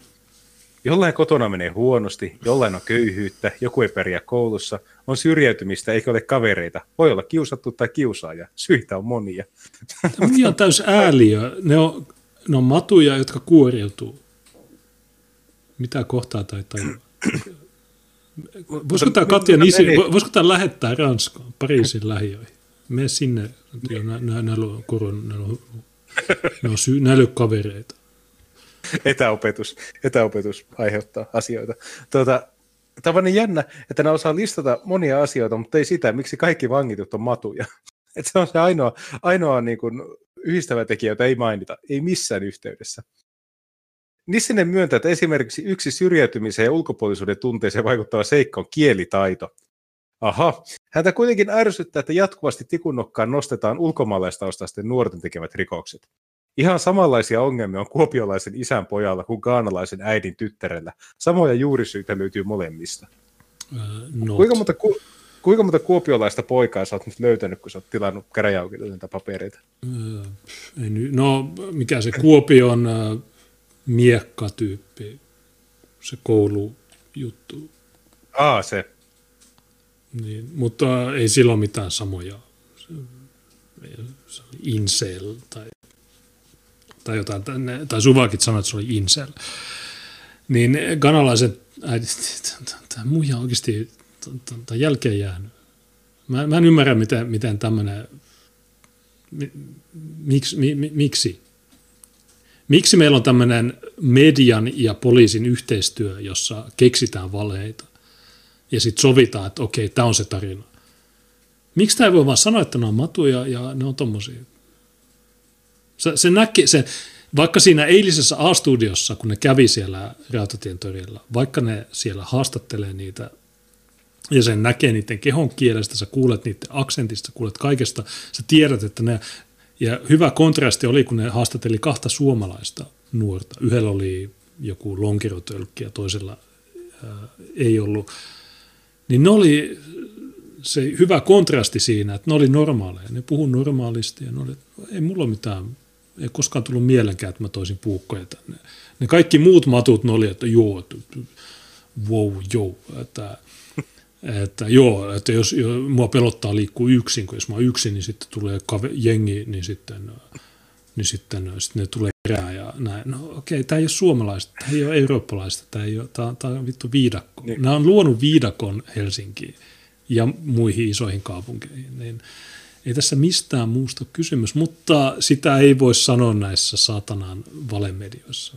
Mä en ymmärrä, mi, niin kuin, mi, mi, mi, poliitikot on pakottanut, Sanna Marin, äh, Maria Ohisalo, Petteri, kaikki ne ohja, ne, Van Morrisonin uusin biisi, They Control the Media, niin ne ohjaa, ne, ne pakottaa nämä kirjoittamaan tämmöistä paskaa. Helsingistä on tullut monikulttuurinen kaupunki. Yhtenä poliisin keinona päästä lähemmäs nuorisoa voisi olla laajempi kielitaito. Poliisin virkakieli on suomi, mutta haittaa ei olisi, jos perinteisen ruotsin ja englannin ohella poliisi kykenisi kommunikoimaan esimerkiksi arabiaksi tai somaliaksi. Ää, tota, ensinnäkin ruotsi, niin se ei ole perinteisen, pakkoruotsi ei ole oikea kieli. Ää, mutta mä toteaisin, että nämä teidän nuoret, niin ne ei puhu arabiaa, ne ei puhu somaliaa.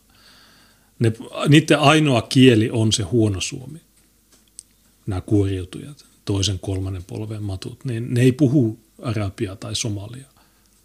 Ne puhuu vain sitä huonoa suomea, joka raivostuttaa kaikki normaalit. Ei ne osaa mitään muuta. Niin, niin, mitä vähän kuunneltiin tuossa niin. Monon alussa, vähän Stepatin partiin, minä Just, ja mun malis. Niin luuleeko että ne puhuu somalia? Ei tietenkään. Tai ehkä ne puhuu, mutta sekin kielitaito olisi niin äh, heikko, että, että niillä vaan sanotaan, että, okei, että sä voi käydä oikeudenkäyntiä somaliksi. Sä osaat vaan niin kuin, käyttää näitä tiettyjä sanoja, niin ei se... Tämä on, tämä on täysin feikki juttu, että meidän pitää oppia niiden kieltä. Se on täysin paskaa. Missä ne huomaatte, että laaja kielitaito nopeuttaisi tapausten selvittämistä? Ja hän, toi, ja hän toivoo myös poliisin henkilöitä, e, henkilöitä eri kulttuuritaustoista. Hän arvioi, että Helsingissä tällä hetkellä joka viides nuori tulee jostain etnisestä taustasta. Okei, mä luulin, että suomalaisetkin on etnisyys, mutta ei ne vissiin sitten. Ei ole. Tästähän kuuluisin keissi oli, kun teat- Tampereen teatterissa joku ohjaaja sanoi, että olisi hyvä, jos meillä olisi näyttelijöitä etnisestä taustasta. Eli ne sun suomalaiset näyttelijät, niille ei ole etnisyyttä. Tämä on joka ikinä. Mutta tämäkin on osa sitä, mitä mä mainitsin alussa, että suvakit on kaapannut tämän kielen ja kaikki termit, niin niille etninen tausta tarkoittaa sitä, että okei, sä oot äh, taimaalainen, sä oot somali, mutta jos sä oot suomalainen, silloin sulla ei ole etnisyyttä. Se on, fei, se, on väärin. Kaikilla on etnisyys. Kaikilla on rotu, valkoiset on kaikki on. Nissisen työvuoro päättyy, mutta iltasanomat jatkaa vielä poliisin kanssa liikkumista ylikonstaapien Lea Mattila sekä Jari Hunnako kanssa. Mattila kertoo, että poliisi tekee paljon yhteistyötä nuorisotyöntekijöiden kanssa. Kun nuorten kanssa toimitaan, niin on tärkeää, että on laaja verkosto yhteistyökumppaneita. Sellaisia on vaikkapa aseman lapset sekä kaupungin jalkautuva nuorisotyö, Mattila kertoo. Aseman lapset, niin ne oli siinä Ylen jutussa, ne kaksi semmoista ylipainosta lehmää, jotka joilla oli reput selässä, jotka säikähti kaikkea, niin äh, ei, ei J- Joo. Joo, tai ne, jotka kertoo, että onhan härmässäkin kunniakoodia. Mitä, mitä, ne, ne on tosi mahtavia juttuja. Ne mitä tekemistä, maa, mitä tekemistä maahanmuuton kanssa. No, vasta, tulee, vasta tulee toinen poliisipartio, joka keskustelee aseman järjestyksen kanssa. Tänne on tänään haalittu kaupungin komeimmat poliisit, hunnakko naureskelee, hihi. Mutta tosiaan me tarvitsemme laajan yhteistyöverkoston, että pysymme nuorissa kartalla. Kiertelemme pitkin asemaa, silloin tällöin Mattila ja Hunnakko pysähtyvät hetkeksi vaihtamaan sanoja nuorten kanssa. Poliisi sijaan nuoriso tuntuu ujostuttava lehdistö. Ettehän te ota kuvaa, huikkaa eräs nuori. Lupaamme, että me kuvaa häntä tai muutakaan nuoria. Maailman vapaa Mattila, ker- Mattila kertoo, että samoja tuttuja naamoja pyörii usein asemalla. Pasilan ostoskeskus Triplassa ja muissa radavarsipaikoissa. Nuoret kuitenkin saattavat olla välillä liikkeessään ennalta arvaamattomia. Poliisin ennaltaestävän toiminnan yksiköt pyrkivät sosiaalisen median kautta seuraamaan, missä nuoriso milloinkin on. Mattila kertoo, että asema oli vielä viime vuonna hyvin suosittu kokoontumispaikka iltaisin, mutta nyt nuoriso on hieman hajonnut ympäri kaupunkia. Suosituin paikka on tällä hetkellä Tripla, joka saattaa houkuttaa nuoria ihan siksi, että se on uusi paikka, johon on helppo tulla. Tripla avattiin 2019. Siis mistä johtuu, että ainoastaan Helsingissä on näitä nuoria, joita pitää niin kuin kartottaa somessa, että missä hän nyt liikkuu ja kenet hän ne puukottaa seuraavaksi. Ja... Nämä on kaikki matuja ja nämä saatana kytät on idiootteja. Joku varmaan sanoi, että ei kun on hyviä poliiseja, mutta kun... Mä näin just eilen ei, Ranskan ei, TV-ssä poliisin... Ota, ota. Niin, ota. Kato, siinä on tuo kuva. Suuria nuorisojoukkoja ei asemalla näkynyt perjantai-iltana iltasanomien ollessa paikalla. tuo somali, joka tuossa seisoo. Se on niin kuin rajattu se kuva, mutta näkee, että sillä on musta käsi. niin. niin. Joku sanoo mulle, että nyt Suomen poliisi on, mutta ne ei saa sanoa, koska mä näin eilen Ranskan TVstä poliisin, joka sanoi, että joo, mä tiedän, että tästä haastattelusta tulee sanktioita, mutta mä välitän, koska kansalaisten pitää tietää. Ja se sanoi, että se oli allekirjoittanut ne generaalien kirjeet ja kaikki nämä. Ja se sanoi, että mä, mä, mä tiedän, että muuta varmaan erotetaan, mutta se silti meni suoraan lähetykseen kertomaan, mistä on kysymys. Niin miksi nämä suomalaiset poliisit on tämmöisiä vitun soijahomoja kaikki? Kertokaa mulle. Miksi niiden ainoa juttu on, että jos sä oot suomalainen, niin sitten ne ne murtaa sulta polven, ne kuulustelee sua jostain vitun valtuustoesityksestä, jostain tekstyksestä, jostain vaalikonevastauksesta, mutta sitten näiden matujen kanssa niin ne tyyli imee noiden kyrpiä. Niin mä en, suomalaiset poliisit, mulla on maanantaina kuulustelut, mä aion kysyä, että hei, miksi te hei, miksi sä oot homo? Miksi oot tommonen vitu retardi soija homo? Halu, he voivat kantaa on, niin. laukkuja ja imee niitä. Vielä, niin. Vielä on liian viileä nuorille mennä puistoihin tai hietsurantaan, mutta sitten kun kelit lämpenevät, niin nuoriso ja aikuisetkin alkavat taas viettää enemmän aikaa ulkona. Nuorilla on somessa valtavat verkostot. Meillekin tulee välillä aivan puskista jokin uusi nuorten suosima puisto. Törmäämme asemanlapset ryn Taina Viikarin Susanna Ylimykseen, jotka tervehtivät iloisesti jäävät juttelemaan Mattilan ja Hunnakon kanssa. Sen mm. verran pitää heitä kehua, että he ovat ennaltaehkäisevänä toimena hoitaneet homman niin hienosti, että nuoret ottavat poliisikin todella hyvin vastaan. Nuoret tietävät, että tiukan paikan tullen poliisilta voi aina pyytää apua. Välillä he pyytävät poliisia selfie-kuviin, ylimys hehkuttaa. Jipi, hieno juttu. mä, oon, mä oon nähnytkin niitä kuvia, missä nuo somaligangstat ottaa kuvia jotenkin naispoliisien kanssa, ja se on vaan äärimmäisen surullista. No kytät on niin retarde, että ne ei tajua, että ne on vittuilu silloin kun Oulun poliisi otti selfieitä Soldiers of Odinin kanssa, niin se oli pyöräilukkojävän mukaan todiste, että poliisi on, poliisissa on äärioikeistolainen terroristisolu. Teksti nämä roskaa, vihaan näitä. Mattila muistuttaa, että nuoren on helpompi lähestyä tuttua poliisia ja kynnys kertoa nuorta vaivaavista asioista madaltuu tutun poliisin kohdatessa. Poliisi liikkuu tekee työtä myös somessa. Pääväylä heille on Mattilan mukaan Snapchat. Helsingin poliisin ennaltaestävän toiminnon somepoliisit ovat Snapchatissa Stadin poliisi nimimerkillä. Mutta hei, okay. tota, kun, jos teillä on nämä vitu asemanlapset, eli nämä kaksi naista, Susanna Ylimys, jota, mm. jotka näkyy siinä Yleen A-studiossa, ja siinä videolla näkyy, että kun tulee se ugabuga meteli tuossa ja kaikuu tuossa asemarakennuksessa, niin ne säikähtää ja lähtee pois. Niin ää, jos teillä on nämä sosiaalityöntekijät, niin miksi poliisin pitää ottaa se sama rooli? Eikö poliisin rooli olisi se, että ne ottaa ne rikolliset kiinni, eikä kaveraa näiden rikollisten kanssa? Kun jos teillä on ne sosiaalityöntekijät, niin mm. miksi ne poliisien pitää olla mukana siinä pelleilyssä? Ja niin kuin, mitä vitun, mikä vitun klovnimaailma, tai tää, siis Suomi on, jotkut sanovat, että Ruotsi on sitä, että ei Suomi on vielä pahempi syöväpesäke. Tämä on oikeasti puhdasta roskaa. Ja mä en, mä en, mä en pysty tätä tähän asiallista keskustelua. Mä en pysty keskustelemaan asiallisesti tämmöisistä vammailijoista. Tämä ei ole oikein. Tämä, tämä on, tämä nämä on mielisairaita joka ikinen. Nämä on idiotteja. Jos niillä on niiden johto, joka käskee, niiden pitää mennä lakkoon tai sanoa, että okei, meidän johto sanoo tämän.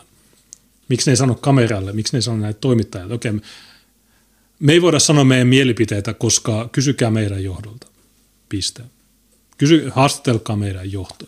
Haastatelkaa, mikä se nimi on, Lasse Aapio, Jari Taponen, Seppo Kujala. Haastatelkaa niitä. Me ei voida sanoa, me ei voida sanoa, että me vihataan tätä paskaa, jos ne olisi oikeita kyttiä. Mutta ne ei ole. Ne on pelk- no, mä näen Ranskan poliisit, niin ne, pitääkö meidän odottaa tässä 30 vuotta, että noi uskaltaa sanoa, että no, minä vastustin tätä mielestäni tämä ei, tämä ei auttanut mitään, tämä vaan, tämä vaan itse asiassa edistää tätä ongelmaa, tämä suhtautuminen tässä. Pitää miettiä, mikä on se isompi kuva. Suurimmalla osasta nuorista menee todella hyvin, mutta ei näitä asioita voi myöskään lakaista matonnalle. Pitäisi ehkä miettiä, mitä voisimme tehdä yhdessä, Mattila sanoi ja nyökkää asemanlapsien työntekijöiden suuntaan. Meillä on jo aika matala kynnys tehdä yhteistyötä, Mattila sanoi, ennen kuin poliisit ja asemalapsen työntekijät alkoivat miltei kilvan kehua toisiaan. Okei, mä voin kuvittaa, kuinka hauskaa tuo on. Pitää melkein muuttaa Helsinkiä, että mä pääsen vittuilemaan noille apinoille. Se on hauska, mutta että jos mä menen tuonne, niin nuo, nuo vie mut putkaan.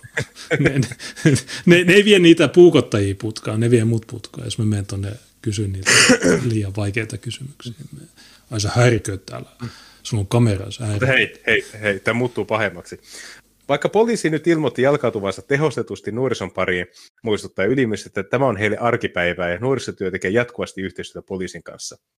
Me kaikki kokoamme eri näkökulmista palapelin paloja, niistä koostuu se kokonaisuus, jolla voidaan parhaiten reagoida tilanteisiin. Mattila sanoi, että välillä olisi mukava lukea uutisia siitä, kuinka hyvin nuorilla menee. Hän muistuttaa, että hengailu kuuluu nuoruuteen. Turvallisimmat hengailupaikat, kuten nuorisotalot, ovat olleet koronan vuoksi kiinni. Tämä voi olla osasyynä nuorison nopeaan oireiluun. Oireilu Se... mainittu. Okei, okay. 13-vuotiaat 13-vuotiaiden huumekaupat, niin se on oireilua. Kaikkea ei tietenkään voi laittaa koronan piikkiin, mutta sellaista hölmöä härväämistä on tullut lisää, kun ei pääse vaikka harrastamaan iltaisin urheilua tai käydä elokuvissa. Mattila pohtii. Miten? Oliko siinä tuota, siellä sun viime keississä, mitä sä tilasit niin oliko siinä käynyt niin, että joukko nuoria oli miettinyt mietti porukalla, että hei, nyt mennään katsoa elokuvia, tai sitten lähdetään harrastamaan urheilua, sitten ne huomasivat koronan takia kiinni, sitten oli pakko lähteä huumebisnekseen mukaan ja puukottaa joku. Mm, siinä ei ollut sitä, mutta jos nuo matut päästään elokuvateatteriin, niin ne pilaa senkin kokemuksen, koska ne metelöi siellä. Ja jos sä huomautat niille, niin ne puukottaa sua. Niin niitä ei pidä päästä elokuviin. Sossu voisi ostaa niille sen Netflixin tai muutenkin lataa niitä elokuvia laittomasti, niin mitä urheilua, koripalloa. Huomaahan se, kuinka korona vaikuttaa aikuisiinkin. Pitää miettiä, millaista on olla nuori, ja sitä sellaista nuoruuden tunnemyrskyä. Kyllä se vaikuttaa, sanoo Viikari.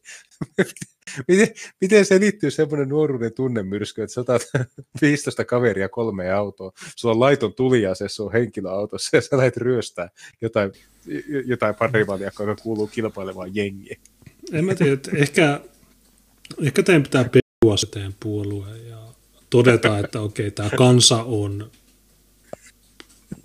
tämä on, tässä ei muuta kuin jälkeen jääneitä ihmisiä, niin okei, jos nämä barbaarit tuhoaa tämän kansan, niin näin on käynyt läpi historian. Roomassakin barbarit tuhos, niin antaa niiden vittu syödä no, elävältä. No. Sitten ne on vaan ne on siellä, että ei kun tämä on ihan kivaa. Okei. Okay. Ylivys kertoo vielä lopuksi, että Helsingin nuorisotalot alkavat pikkuhiljaa jälleen avata oviaan. Jos elokuvateattereita saatetaan avata lähitulevaisuudessa, nuorten harrastuspaikkoihin pääsee. Mm-hmm. Toteamme yhdessä poliisin ja nuorisotekijöiden kanssa, että toivottavasti tästä alkaa nuorison levottomuuden väheneminen. toivotaan. Voimme toivoa, että tämä nuoruuden tunnemyrsky ja oireilu alkaisi loppumaan. No, antakaa niille koronarokote. Jos se rokote halvaannuttaa ne, niin sitten, sitten se voi rauhoittaa. Täällä on hyviä, täällä on hyviä kommentteja. Ihan hirmuisen hyvä, että poliisi aikoo viimein harkita, josko olisi jotain tehtävissä. tosi, tosi hyvä. Voi kamala. Uhuh. to, to, to, tosi hyvä tutkiva journalismi, nyt ei turvallinen olla. No meidän pitää joku päivä mennä. Mä joudun itsekin lopettaa nyt tänään vähän aikaisemmin, mutta on pakko ottaa yksi, yksi uutisaihe vielä. Se, se liittyy nimenomaan näihin jengeihin. Ja okay. tuota, me, me, me rakastaa tätä aihetta niin paljon. Tämä on ihan hemmetin kova kama. Tuota, no mikäs? Laita linkki. Ilta, joo, mä laitan Iltalehden juttu. Ai, tämä. No, tota, jos sä vähän pohjustat tätä, niin mä käyn lyhyellä tauolla. Joo, käy vaan. Meneekö sulla kauan? Ää, ei. Okei, okay, käy vaan. Niin, Joo, mä otan sua. Mä, mä, mä pidän palopuhetta tuosta puoluehommasta. no niin. Tota, tällä hetkellä kannatusilmoituksia on 892. Eli tuota, vielä tarvitsisi 108 kappaletta, niin me saataisiin ensimmäinen tonni täyteen. Ja tuota, se, että miksi me halutaan se ensimmäinen tonni, on se, että kuten varmaan huomasitte, niin Ilkkaa lukuun ottamatta, niin toimittajat pitivät tällä kertaa ihan hiljaisuudessa tätä meidän korttikeräyksen alkua. Jolloin me tietenkin teemme niin, että me lähetämme heille uuden tiedotteen. Ja olisi tosi mahtavaa lähettää heille tässä yöllä uusi tiedote, että Sinimusta liike keräsi ensimmäisenä kortinkeruupäivänä tuhat kannattajakorttia. Eli jos te haluatte vaikuttaa siihen, että me saadaan noin hauska tiedote vetämään yön aikana, niin käykää vielä lopukin allekirjoitus tuohon laittamassa ja vinkakkaa myös kavereille, niin siitä tulee ihan, ihan hauskaa uutisointia ja saa nähdä, miten esimerkiksi silakkaliikkeessä siihen reagoidaan. Ja me myös tuota, tällä kertaa tehtiin semmoinen hauska källi, että me laitettiin meidän postituslistalle myös varisverkosto, koska me ajateltiin, että varisverkosto on meidän kovimmat fanit, niin me ajateltiin, että me on sama ilmoittaa heille suoraan, että hei, että meillä on muuten korttikerä saukea, että jos teitä kiinnostaa, niin te voitte tehdä vaikka hyvän jutun meistä. Vielä on ollut vähän hiljasta, ei ole näkynyt tuota, juuri kommentointia. Mutta katsoin, että silakkaliikkeessä, niin siellä oltiin tätä jo kommentoitu. Siellä oltiin todettu, että tämähän on Pariisin rauhansopimuksen vastaista, joka nyt Suomea ei ole sen jälkeen enää koskenut, kun Neuvostoliitto romahti. Ja sitten siellä mainittiin myös, että apua, auttakaa, onko, sallitaanko seuraavaksi ISIS, siellä oli tosi hyviä mielipiteitä, kannattaa käydä katsomassa. Ja tuota, Silakkaliike on siitä mahtava porukka, että se on 24 000 henkilön ryhmä, ja siellä on aika paljon tämmöisiä niin kuin hysteerisiä suvakkeja, ja kun ottaa jonkun tuommoisen aiheen, että joku on eri mieltä meidän kanssa, niin sinne yhtäkkiä saattaa kertoa useita satoja kommentteja. Ja se näkyvyys on ihan valtava, mitä nämä ihmiset tarjoavat. Ja jos miettii silakkaliikettä, miten se, heillä lähti se homma toimintaan, heillä oli Helsingin Sanomat ja Yle ja kaikki oli mukana. Varmaan puolet siitä että mielenosoituksesta oli toimittajia, jotka kuvasivat haastatteli toisensa ristiin. Niin se pari tapahtuman jälkeen, mitä niillä oli, niin se oli täysin hiljaisuus. Sitten niillä olikin vain valtamakoinen ryhmä, mutta niillä ei ollut mitään funktiota, mitä sillä ryhmällä olisi tehnyt. Niin ne on sitten tapellut toisiansa vastaan ja miettinyt, että ketkä on liian tolkullisia ja ketkä antaa liian paljon löysää rasisteille ja kaikkea muuta tämmöistä. Joo, mä näin tuon niin, silakkaliik... Tai no jatka vaan. Niin, niin, niin sitten, niin, jatka vaan pointin, että että se, että ne on koko tämän ajan, mitä on pari vuotta, kun ne on ollut jo olemassa tai vastaavaa, niin sitten tuleekin tämmöinen meidän projekti, joka kerää aika hyvin kannattajakortteja heti alkuun. Niin sitten ne yhtäkkiä huomaakin, että koko se niiden hampaiden kiristely ja toisille vinkuminen, niin se ei millään tavalla vaikuttanut siihen, mitä muut tekee heidän kuplansa ulkopuolella. Se on mukava osoittaa se, että jos me tehdään jotain tämmöistä, niin me tehdään se ihan meidän omista lähtökohdista, ja se heidän toiminta ei millään tavoin vaikuta siihen, saadaanko me se homma hoidettua vai ei. Joo, mä näin jossain tuossa keskustelua, että nyt silakkaliike, silakkaliike on radikalisoitumassa. Että nyt ne on oikeasti antifa, että niillä on nyt värit muuttunut. Uh, Ja hui. ne, no sinnehän on tietysti liittynyt pyöräilukkojäbää, joka spämmää sen typeriä videoita. Onko se muuten kattonut sen videoita? Siis Mä katsoin jonkun minuutin verran sitä, missä hän jauhottelee ylilaudan ja tämä, mutta en tiedä mistä johtuu, mutta hän ei ole hirveän mielenkiintoinen kaveri. Hänen tapa esittää asioita on hirveän raihnainen, jos ymmärrät mitä tarkoitan. Hän siis puhuu hyvin raskaasti, hän kommunikoi hyvin raskaasti. Koko se aika, mitä hän on kamera edessä, vaikuttaa siltä, että hän on tosi raskasta olla siinä. Niin, ja se on editoinut ne videot. Ja se on hauska, että siitä kaikista editoinnista huolimatta, niin joka toinen sanoo öö, öö, öö. Mutta mä katsoin maanantaina kaksi videota. Yksi oli 6 minuuttia, toinen oli 20 minuuttia.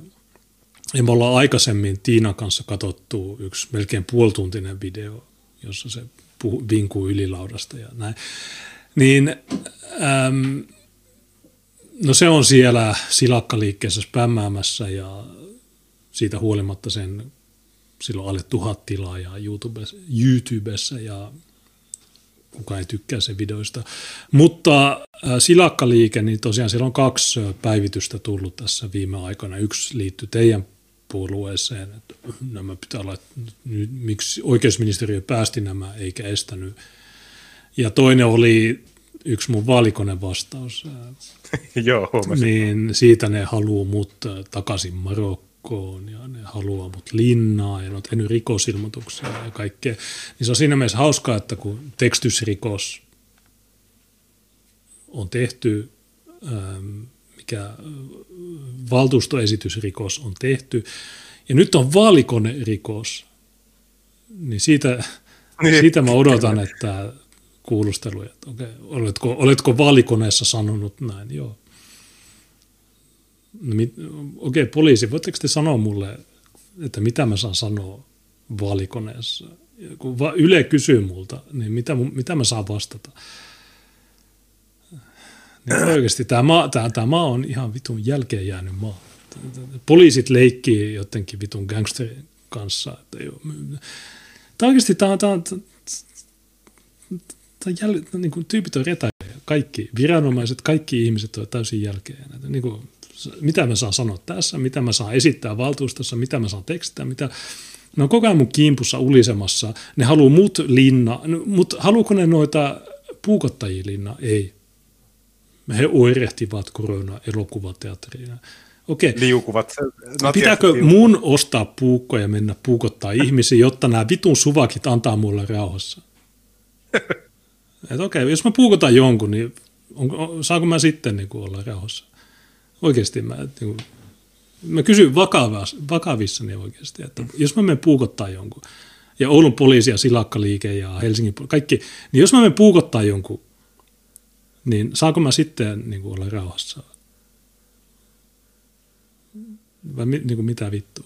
Oikeasti tämä, maa on niin Sä saat puukottaa, sä saat murhata, sä saat raiskata.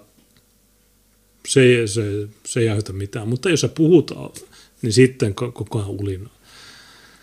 Niin en mä tiedä. Ehkä mun pitää mennä raiskaamaan joku. Pitää kysyä Tiinalta, että hei, voiko mennä raiskaamaan jonkun. Mä puukotan jonkun. Ei, Tiina, sopiiko sulle, että jos menen raiskaan jonkun, jonkun vitun suvakihuoria? Juneski oirehtii, sanotaan chatissa. Niin. Joo, joo, mä, mä oi, ku, maanantaina niin mä sanoin, että joo, mä oirehdin.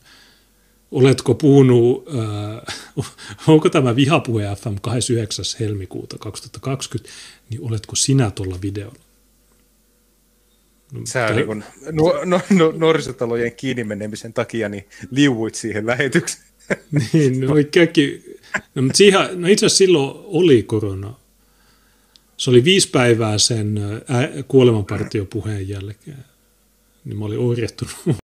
me just oltiin Latviasta, me oltiin Etnofuturissa. Mä näin Toni Jalosen ja se sanoi, että se on fasisti, niin mä oirehdin. niin mä sitten ajauduin siihen, että joo, tämä turvallinen Oulu, niin tämä TikTok-video, niin se pisti mut oirehtimaan niin pahan. Se, itse asiassa on White Oulun vika, se laittoi silloin Ninjakinin linkin siihen TikTok-videoon ja me nähtiin se ja oltiin, wow, mind blown ja mutta oikeasti niin kuin, kai meidän katsojat ymmärtää, mitä mä, kai te ymmärrätte, mitä mä sanon. Jos ette, niin mä tiedän, tavataan jossain. 903 nimeä teidän puolella. Se on kuule, se on kuule kohta tonni kasassa. Käykää nyt painamassa lopukki. Ketkä ei sitä vielä tehnyt. Vetetään Joo. uutinen kuitenkin. Ihan milloin vaan voi käydä ihan mitä vaan. Helsinkiläisnuoret puhuvat avoimesti puukoista. Okei, eli tämä on nyt puukot, jotka aiheuttaa tämän ongelman. Korona-aikana- Tämä otsikko on fakta, että ihan milloin vaan voi Niin. käydä ihan mitä vaan. Niin en- mitä tahansa voi tapahtua. Se voi, onko sä ennustaja? Korona-aikana nuorten väkivaltarikollisuuden kasvusta on puhuttu paljon. Nyt nuoret eri puolilla Helsinkiä kertovat, miten voivat ja miksi osa heistä kantaa puukkoa mukana. Hei, mikä sulla on ongelma? Miten sä voit? No mä oirehdin. Mulla on korona. Mä en pääse leffaan. Siksi mä otin tämän puukon. Siksi mä tiilaan herskaa täällä. Kato, mulla on tässä koronatesti, se on positiivinen. Mä oirehdin. Suomalaiset ovat pohtineet korona-aikana tapahtuneiden puukotusten jälkeen, voivatko nuoret huonommin kuin ennen. Hmm. Hyvän, Näiden, no, viime aikoina niin näiden geenitestit on muuttunut. En, ennen niiden geenitestit näytti, että ne on sataprosenttisesti suomalaisia, mutta nyt ne geenitestit, niin ne, nekin on, ne on liukunut siihen, että ne on nolla prosenttia suomalaisia. Vastauksia on ainakin kaksi. Ensinnäkin Ainakin. suuri, ensinnäkin suuri osa nuorista voi hyvin. Toisaalta korona-aikana ne, jotka voivat huonosti, ovat alkaneet voida entistä huonosti. No suurin osa, okei, no mä en tiedä, Suomessa asuu 5,5 miljoonaa ihmistä. Niistä nuoria, mä en tiedä mikä osuus. Sa- Sanotaan, että en tiedä, miljoona nuorta. Tai oikein puoli miljoonaa alle 25-vuotiaista. Meidän ikäpyramidi on väristynyt. Okei, sanotaan, että Suomessa on puoli miljoonaa nuorta ja niistä puukottajia on tuhat, 2000. Niin se on tietysti totta, että siellä on ne 499 000, jotka ei oirehdi. Osa nuorista, osa. kulkee, niin. Niin. Osa nuorista kulkee puukon kanssa kadulla.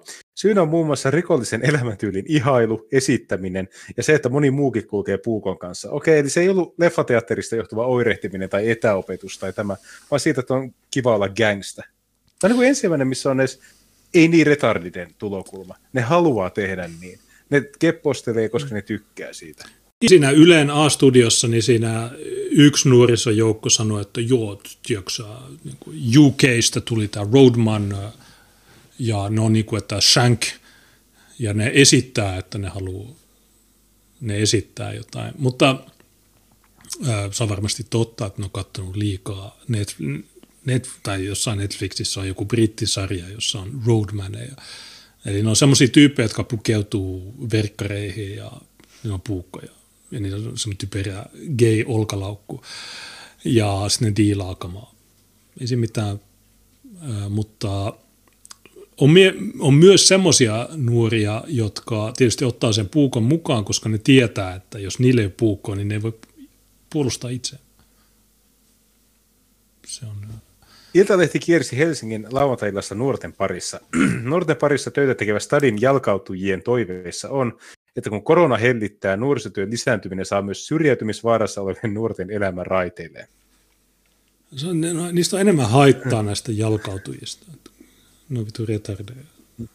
Kun ne, ne kaveraa niiden kanssa ja no, että joo, joo, joo, tämä on hyvä. Ja, ei ne, koska, ne, ne on vaan semmoisia vitun tatuoituja vassarikommareita, jotka niin kuin, kaveraa näiden nuorten kanssa ja sitten ne likkii, että okei, okay, me ollaan teidän vanhempia, mutta ei ne ole. No, ne, on, ne on niitä mahdollistajia tai niitä, mikä se termi on, Enabler. just näitä, että koska ne saa niiltä sen hyväksynnän, niin sitten ne tekee sitä. Ei ole sitä, että okei, sä menet nyt vankilaan. Tuomas Leppäniemi ja Omar Abdi kertovat oheisella videolla, miten korona-aikana näkyy, miten korona-aika näkyy nuorten hyvinvoinnissa. Miksi tuo meidän tuntema nuori tyttö hengailee narkkarin kanssa? Kysymyksen esittää Omar Abdi, joka on työskennellyt 19 vuotta Helsingin etsivän nuorisotyön palveluksessa. Jos haluaa tietää, mitä lapsille ja nuorille kuuluu, Helsingissä kannattaa asiaa tiedustella Abdilta ja Tuomas Leppäniemeltä. He Not. kuuluvat, Hel- he kuuluvat Helsingin etsivän nuorisotyö Stadin jalkautujiin, jotka kiertävät nuorten keskuudessa, auttavat ongelmissa ja kyselevät, mitä kuuluu. Leppäniemi arvioi, että kaksikko ja heidän kollegansa tuntevat useimmat niistä nuorista, jotka viettävät ison osan vapaa-aikansa esimerkiksi kauppakeskuksissa, nuorisotaloilla tai rautatieasemilla. Heitä on satoja. Helsinki on aika pieni paikka maailman mittakaavassa, Suomessa toki suuri. Okei, hieno huomio. Iltalehti kiersi Abdin Leppäniemen kanssa Helsingissä 7. toukokuuta. Kierros alkaa Helsingin Itäkeskuksesta, jossa etsitään vastausta muun muassa kysymykseen, voivatko nuoret huonommin kuin ennen. Sitä moni on pohtinut niin Helsingissä vappupäivänä tapahtuneessa Jätkänsaaren puukotuksessa, huhtikuisen rautatieaseman puukotuksessa, kuin joulukuussa tapahtuneen Koskelan surmankin jälkeen. No noista Koskelan surma oli Kantisten tekemä, loput oli taas olla läpsyjä. Joo, tästähän mä oon puhunut, että kun sä, sä maalitit nämä, niin sitten suvakit cowboy nimimerkki Twitterissä, tuli sanoa, että no Koskela, ja se liitti sulle pöytäkirjan pätkän, josta se oli sensuroinut tekijöiden nimet, mutta ei sen uhrin, mikä oli aika hauskaa läppää. Mutta ne Koskelan tyypit, niin siinä oli se, se päätekijä, joka oli täys psyko. Mä en tiedä, onko sä lukenut sitä koko pöytäkirjaa? Joo, joo olen. Niin, se oli ihan sairas porukka. Joo, niin se päätekijä, niin se oli siinä, ja ne kaksi muuta, niin niille tuli niitä tunnon tuskia siitä, ja ne kaikki nyt sitten joutuu johonkin juttuun. Mutta mä oon sanonut, että nekin pitää telottaa, että ei siinä ole mitään. Mm. Ne tunki rautaputkia sen uhrin perseeseen ja ne juotti sille viinaa ja ne hyppii teli, raksatelineeltä polvet edellä sen vatsan päälle, niin ei ole ihme, että se kuoli, mutta niillekin tietysti kuolemantuomio telotus. Mutta tässä keisissä Jätkäsaaren puukotus, niin se on Helton Muchanga ja sitten tämä rautatiepuukotus, niin mä muistan, se oli 16V joku, mä muistan sitä nimeä, Abdullah joku. Koskelan surmas, niin oli kolme suomalaista tietysti ne. Mutta Juu. suvakit, niin ne näkee Koskelan surman, niin ne nauttii sitten, että ahaa, kato suomalaistakin. Oikeasti su, suvakit on mielisairaita, kun ne, ne, ne, niin kuin, kun ne sanoo, että me nautitaan, kun matut, hmm. mutta oikeasti se on, että ne nauttii, jos suomalainen tekee. Kaikissa kolmessa tapauksessa tekijä tai tekijät ovat olleet alaikäisiä. Okei, no nyt löytyy yksi yhdistävä tekijä, mä tiedän kyllä toisenkin, joka ainakin sitoo kahta noista jutuista. Vastauksen nuorten pahoinvointia koskevan kysymykseen on kaksi. Ensinnäkin suurin osa nuorista voi hyvin, toisaalta bla bla bla, tämä luettiin jo. korona ja kesteessä on käynyt niin, että monet toiminnot, joissa nuoret ovat tavanneet käydä, on suljettu tartuntojen ehkäisemiseksi. Abdi kertoo, kuinka heidän työssään yksi ensimmäisen koronakevään tärkeimmistä asioista oli se, etteivät nuoret ja huumeiden käyttäjät löytäisi toisiaan. Kun koko Suomi oli suljettu, esimerkiksi metrossa ei liikkunut käytännössä kuin päihdeongelmaisia, työpaikalla on fyysisesti käyviä ja nuorisoporukoita. Metrossakin olin vain minä, työkaverini, pari narkkaria. Kaikki paikat olivat kiinni, Abdi sanoo. Tämä on hauska, miten nämä voi niinku maalittaa narkomaanit, mutta ne ei voi sanoa, että matuu. Mutta joo, metrossa niin. oli narkkeja, mutta no, oliko, siellä, oliko siellä matuja? Monet koulut ovat olleet vuoden aikana useita kuukausia etäopetuksessa. Se näkyy nuorten hyvinvoinnissa. 43-vuotias Leppäniemi tekee itsekin ylempää amkitutkintoa työnsä ohessa, joten etäkoulu on tullut myös hänelle tutuksi. Toivottavasti hän ei ole ajautunut puukottamaan ketään etäopetuksen takia.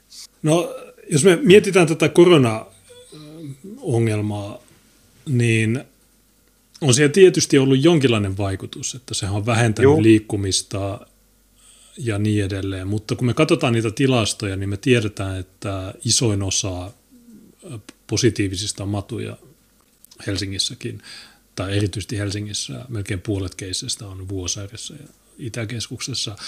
Niin onko tämä korona-ongelma sitten johtanut siihen, että suomalaiset nuoretkin pysyy enemmän kotona, ja koska ne pysyy kotona, mutta matut ei, niin se on sitten korostanut niin paljon näitä, että yksikään suomalainen ei ole tota, jäänyt kiinni tämmöisestä jutusta. Niin, ja siksi ne on kehittänyt tämän tarinan tästä korona-oireilusta, että mikä tässä on sitten se... Niin. Hei, huomaa. Ja. Minulle etäluennot ovat olleet todella vaikeita. Voin vain kuvitella, millaisia ne ovat 14-vuotiaalle, joka ei kunnolla osaa kieltä ja jolla on keskittämisvaikeuksia. Keskittymisvaikeuksia. Ahaa. No, tuota, no tästähän oli myös Ylellä yksi tyyppi, kun nämä samat tyypit kuukausi sitten, niin ne kans kierteli tuolla metrossa, just toi Abdi ja tämä, niin mm. siellä oli yksi tyyppi, joka oli, niin se puhuu siitä, että, että hän osaa suomea, mutta jos se on etäopetusta, niin silloin se ei ymmärrä suomea. Tämmöinen keissi oli, mä muistan sen nimeä, se oli joku Ab, joku Ab, joku, niin ne viittaa tähän näin, mutta sekin on paskapuhetta, että et silloin kun se menee sinne kouluun, niin okei, se Suomessa ei ole mitään, tai suomalainen opetus on vaan sitä, että jos sä menet paikalle, niin sulle annetaan joku todistus. Ei ole mitään testejä, mitään kokeita, ei ole mitään. Mutta jos on etäopetusta, niin sitten äh, sit se on tietysti vähän vaikeampaa. Koulunkäynnin ongelmien lisäksi esiin on noussut viime aikoina se, että nuoret ovat alkaneet ihannoida roadman-kulttuuria, rikollista elämäntyyliä. Ja nyt tässä on se, minkä sä mainittit. Rodman tyyliin kuuluu kallis tai sitä jäljittävä toppaliivi, kireä huppu, olan yli vedetty laukku. Erityisesti se on kohahduttanut, että osalla roadmaneista saattoi olla puukko. Näiden yhteisvaikutus on se, että mitä olemme nyt nähneet. Se on todella ikävä juttu. Me elämme sel- nyt sellaisessa toiveessa, että toiminnot saataisiin ylös. Kun saadaan nuoret takaisin järkeviin juttuihin, toivon mukaan nämä vähemmän järkevät jutut eivät olisi samalla lailla heidän elämässään, Leppäniemi sanoo. No kun teillähän on ohjelmassa pornon kieltäminen ja tämmöiset, niin miksi näitä roadmaneja ei voi kieltää? Tai miksi poliisi ei voi etnis, etnisesti profiloida, okei okay, sä oot roadman, okei okay, me viedään sut putkoon, piste. Se ei, edes, se ei edes olisi etnistä profilointia, kun se on vaan se, ne vitu verkkarit ja se vitu hinurikassi. Ja niin kuin siinä rautatie puukotuksessa, niin siinähän Jukka Larkio sanoi, että se oli seitsemän ihmistä ja kolme ihmistä ja siinä seitsemän ihmisen porukassa yksi heilutti laukkua ja se ärsytti niin paljon, että, tai toisinpäin kolme vastaan seitsemän. Ja, ja sitten ne puukotti, niin eikö, jos ne puuttuisi, jos meillä olisi jotain järkeä näissä jutuissa, niin ne sanoisivat, että okei, ai etninen profilointi on kiellettyä. Okei, no profiloidaan näitä, näitä roadmaneja. Me otetaan ne kaikki. Itä, niin. Itäkeskuksen vieressä sijaitsevan Easton kauppakeskuksessa 16-vuotias Mestan Rasid, taitaa olla just näitä Itäkeskuksen rasideja, allekirjoittaa Leppäniemen pohdinnan, että myös koululla on vaikutuksensa nuorten pahoinvointiin. Tunnen monia nuoria, jotka voivat huonosti. Koulu vain pahentaa asiaa. On tosi paljon stressiä, ei kanneta opintoihin tarpeeksi tukea. Se ei ole ainut syystä, mutta jos saa vaikka huonon numero kokeesta, niin koko ajan tulee jotain siihen pahaolon päälle. Tiistaina 17 vuotta täyttänyt rasit kertaa. Eli okei, okay, sä, sä saat kokeesta kutosen, nyt sä lähdet puukottaa tai sä lähdet partioaittaa ostamaan retkikirveitä, että sä pääset jonkun toisen jengin kimppuun. Eihän näissä jutussa ei ole mitään järkeä. Ei niin, no, mutta kun tietysti tässä niin sanotussa tässä suomalaisessa niin sanotussa journalismissa yksi iso ongelma on se, että ne haastattelee näitä matuja niin kuin niin kuin ne olisi jotain luotettavia lähteitä. Kun, jos ne haastattelee meitä, niin se on, että Juneslokka väittää, että bla bla bla, mutta nämä, niin ne on, että tämä painetaan heti otsikkoon, että koulu on Näin väli, tai sanotaan, että koulu on ongelma, niin oli korona tai ei, niin... Huonot, te... arvosanat, huonot arvosanat äh, aiheuttaa sen, että sä liuut kirvesmurhaan johonkin. Niin ja jo ennen maahanmuuttoa, niin hmm. ainahan kouluissa on ollut, tai joillakin luokilla on ollut se ilmiö, että jos jotkut oppilaat on liian hyviä, niin sitten sulla on sellaisia tyyppejä, jotka pilkkaa sitä. Että jos sä tiedät, hmm. sä oot oppilaan lemmikki tai jotain tämmöistä. Mutta kun tulee tämä maahanmuutto, tämä etninen ongelma, niin se vaan pahentaa sitä, koska nuo ei ymmärrä kieltä. Ehkä ne osaa suomea Ehkä ne pärjää haastattelussa, mutta jos, jos käytetään edes vähänkään monimutkaisempia sanoja tai äh, konsepteja, niin ei ne, ei ne silloin taju mistään mitään. Ne, tietysti kuka tahansa sosiologi voisi kertoa tämän, että, että se vituttaa tuommoisia AO60-ihmisiä, että kun älykkäät ihmiset keskustelee, joku retardi kuuntelee vierestä sitä vituttaa ja se haluaa huomiota sillä ja sitten se puukottaa sut Tämä ei ole mikään... Mm. Se hei, sitten kato, nuoret keskenään. Kauppakeskus Itiksen ulkopuolella, nyt tulee se kuuluisa, ai mikä väestövaihto. Kello on lauantai-iltana 18.30. Nuoret ovat jakautuneet porukoihin. Vaikka vieraskielisiä on enemmän kuin koskaan, aha, okei, okay. se vissi onkin sitten enemmän. Nuoret hengaavat pääasiassa omissa porukoissaan. Venäjää puhuvat räppäävät keskenään pienessä piirissä, somalit keskenään, arabit keskenään. Wow, wow, hei. hei, hei.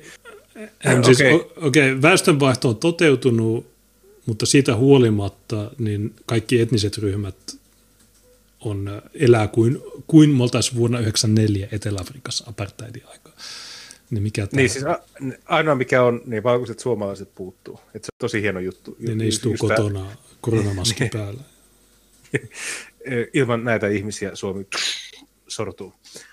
Sadin jalkatujen Abdi pongaa nuorten keskeltä Aala al-Kinanin. Oi helvetti. Nuori nainen oli 15-vuotias, kun hän tutustui Abdiin. Nyt al-Kinani on 20-vuotias. Kun nuoret luulevat, etteivät he joudu vankilaan tai saa muita rangaistuksia, he tekevät rikoksia. Kun porukat on erotettu sillä tavalla, että te olette venäläisiä, te olette arabeja, porukka alkaa tehdä kaikkea, Alkinaani sanoo. Okei, eli monikulttuurisuus aiheuttaa jengiytymistä ja se jengiytyminen aiheuttaa väkivaltaa. Ratkaisu, nämä kultamunat pois. Niin, tai... Siis tämä, tämä, tämä, niinku, tämä Alkinanin tämä, tämä tietää, tämä on porukan niin, niitä, ni, niitä niinku, nuori arabimuja niinku, latoo faktat pöytään, se kertoo mikä tämä homma on. Se tiputtelee faktoja Nuoret, ainoa virhe on, että nuoret luulevat, etteivät joudu vankilaan. Nuoret tietävät. Koska niin. ne joudu. Eilen Länsi-Uudenmaa käräjäoikeus antoi tuomion neljälle matulle, joilla, joista yhdellä ei ollut kansalaisuutta, joista yhdellä oli 13 rikosta viime vuonna. Ja silti ehdollinen. Ja kun porukat on erotettu sillä tavalla, miten ne on erotettu?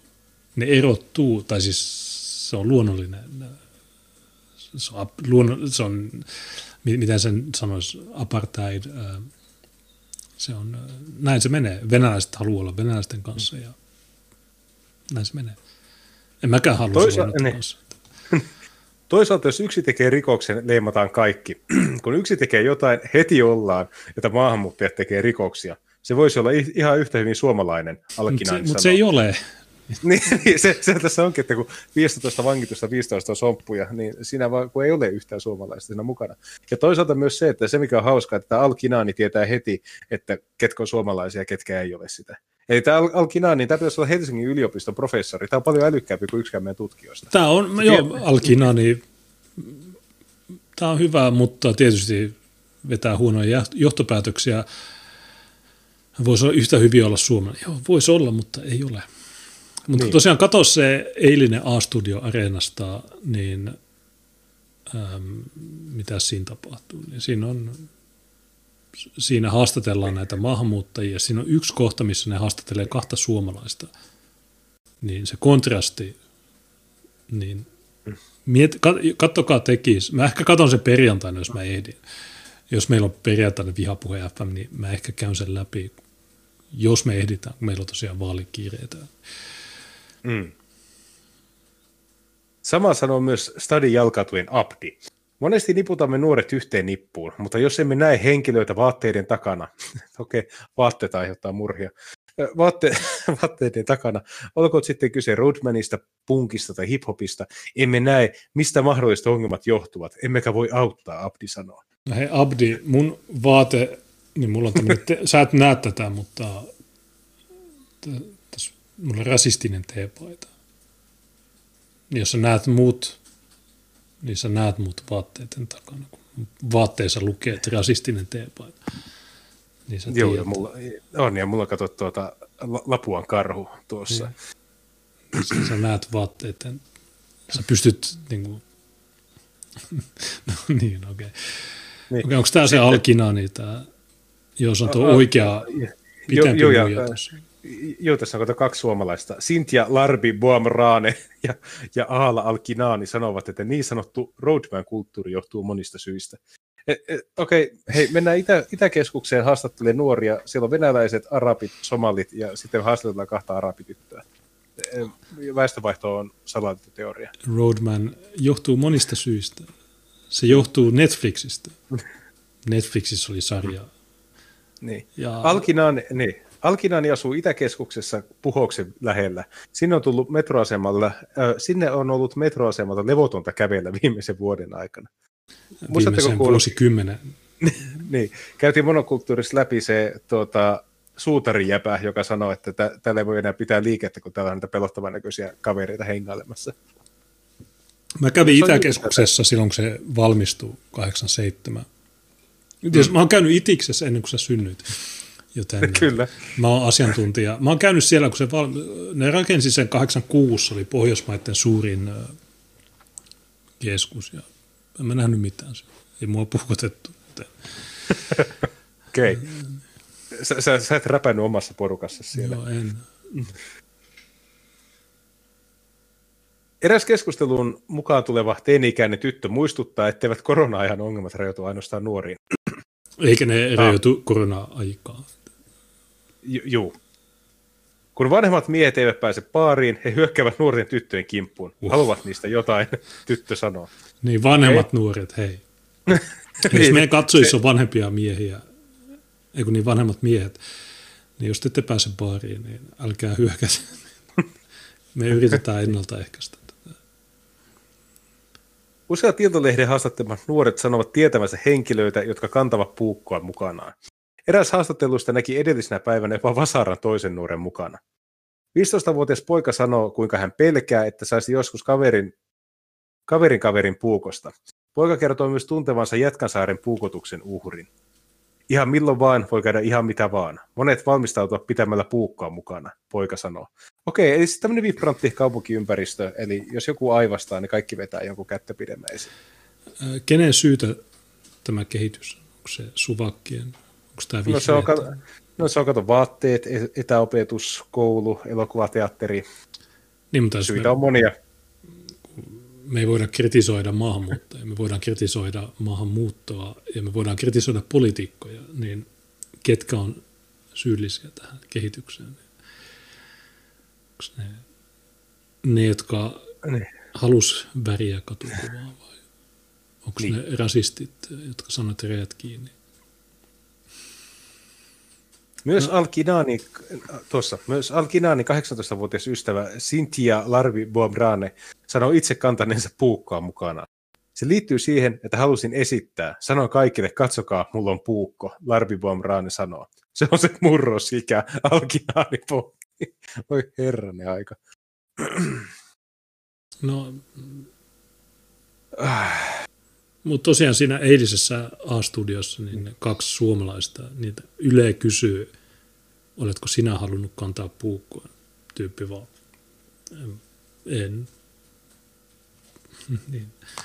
Suomalaiset, vaikka suomalaiset on puukkojunkkereita, sein Pohjanmaa, niin silti suomalaiset ei halua kantaa niitä. Niin on nämä matut. Ja tämä koko narratiivi on paskaa.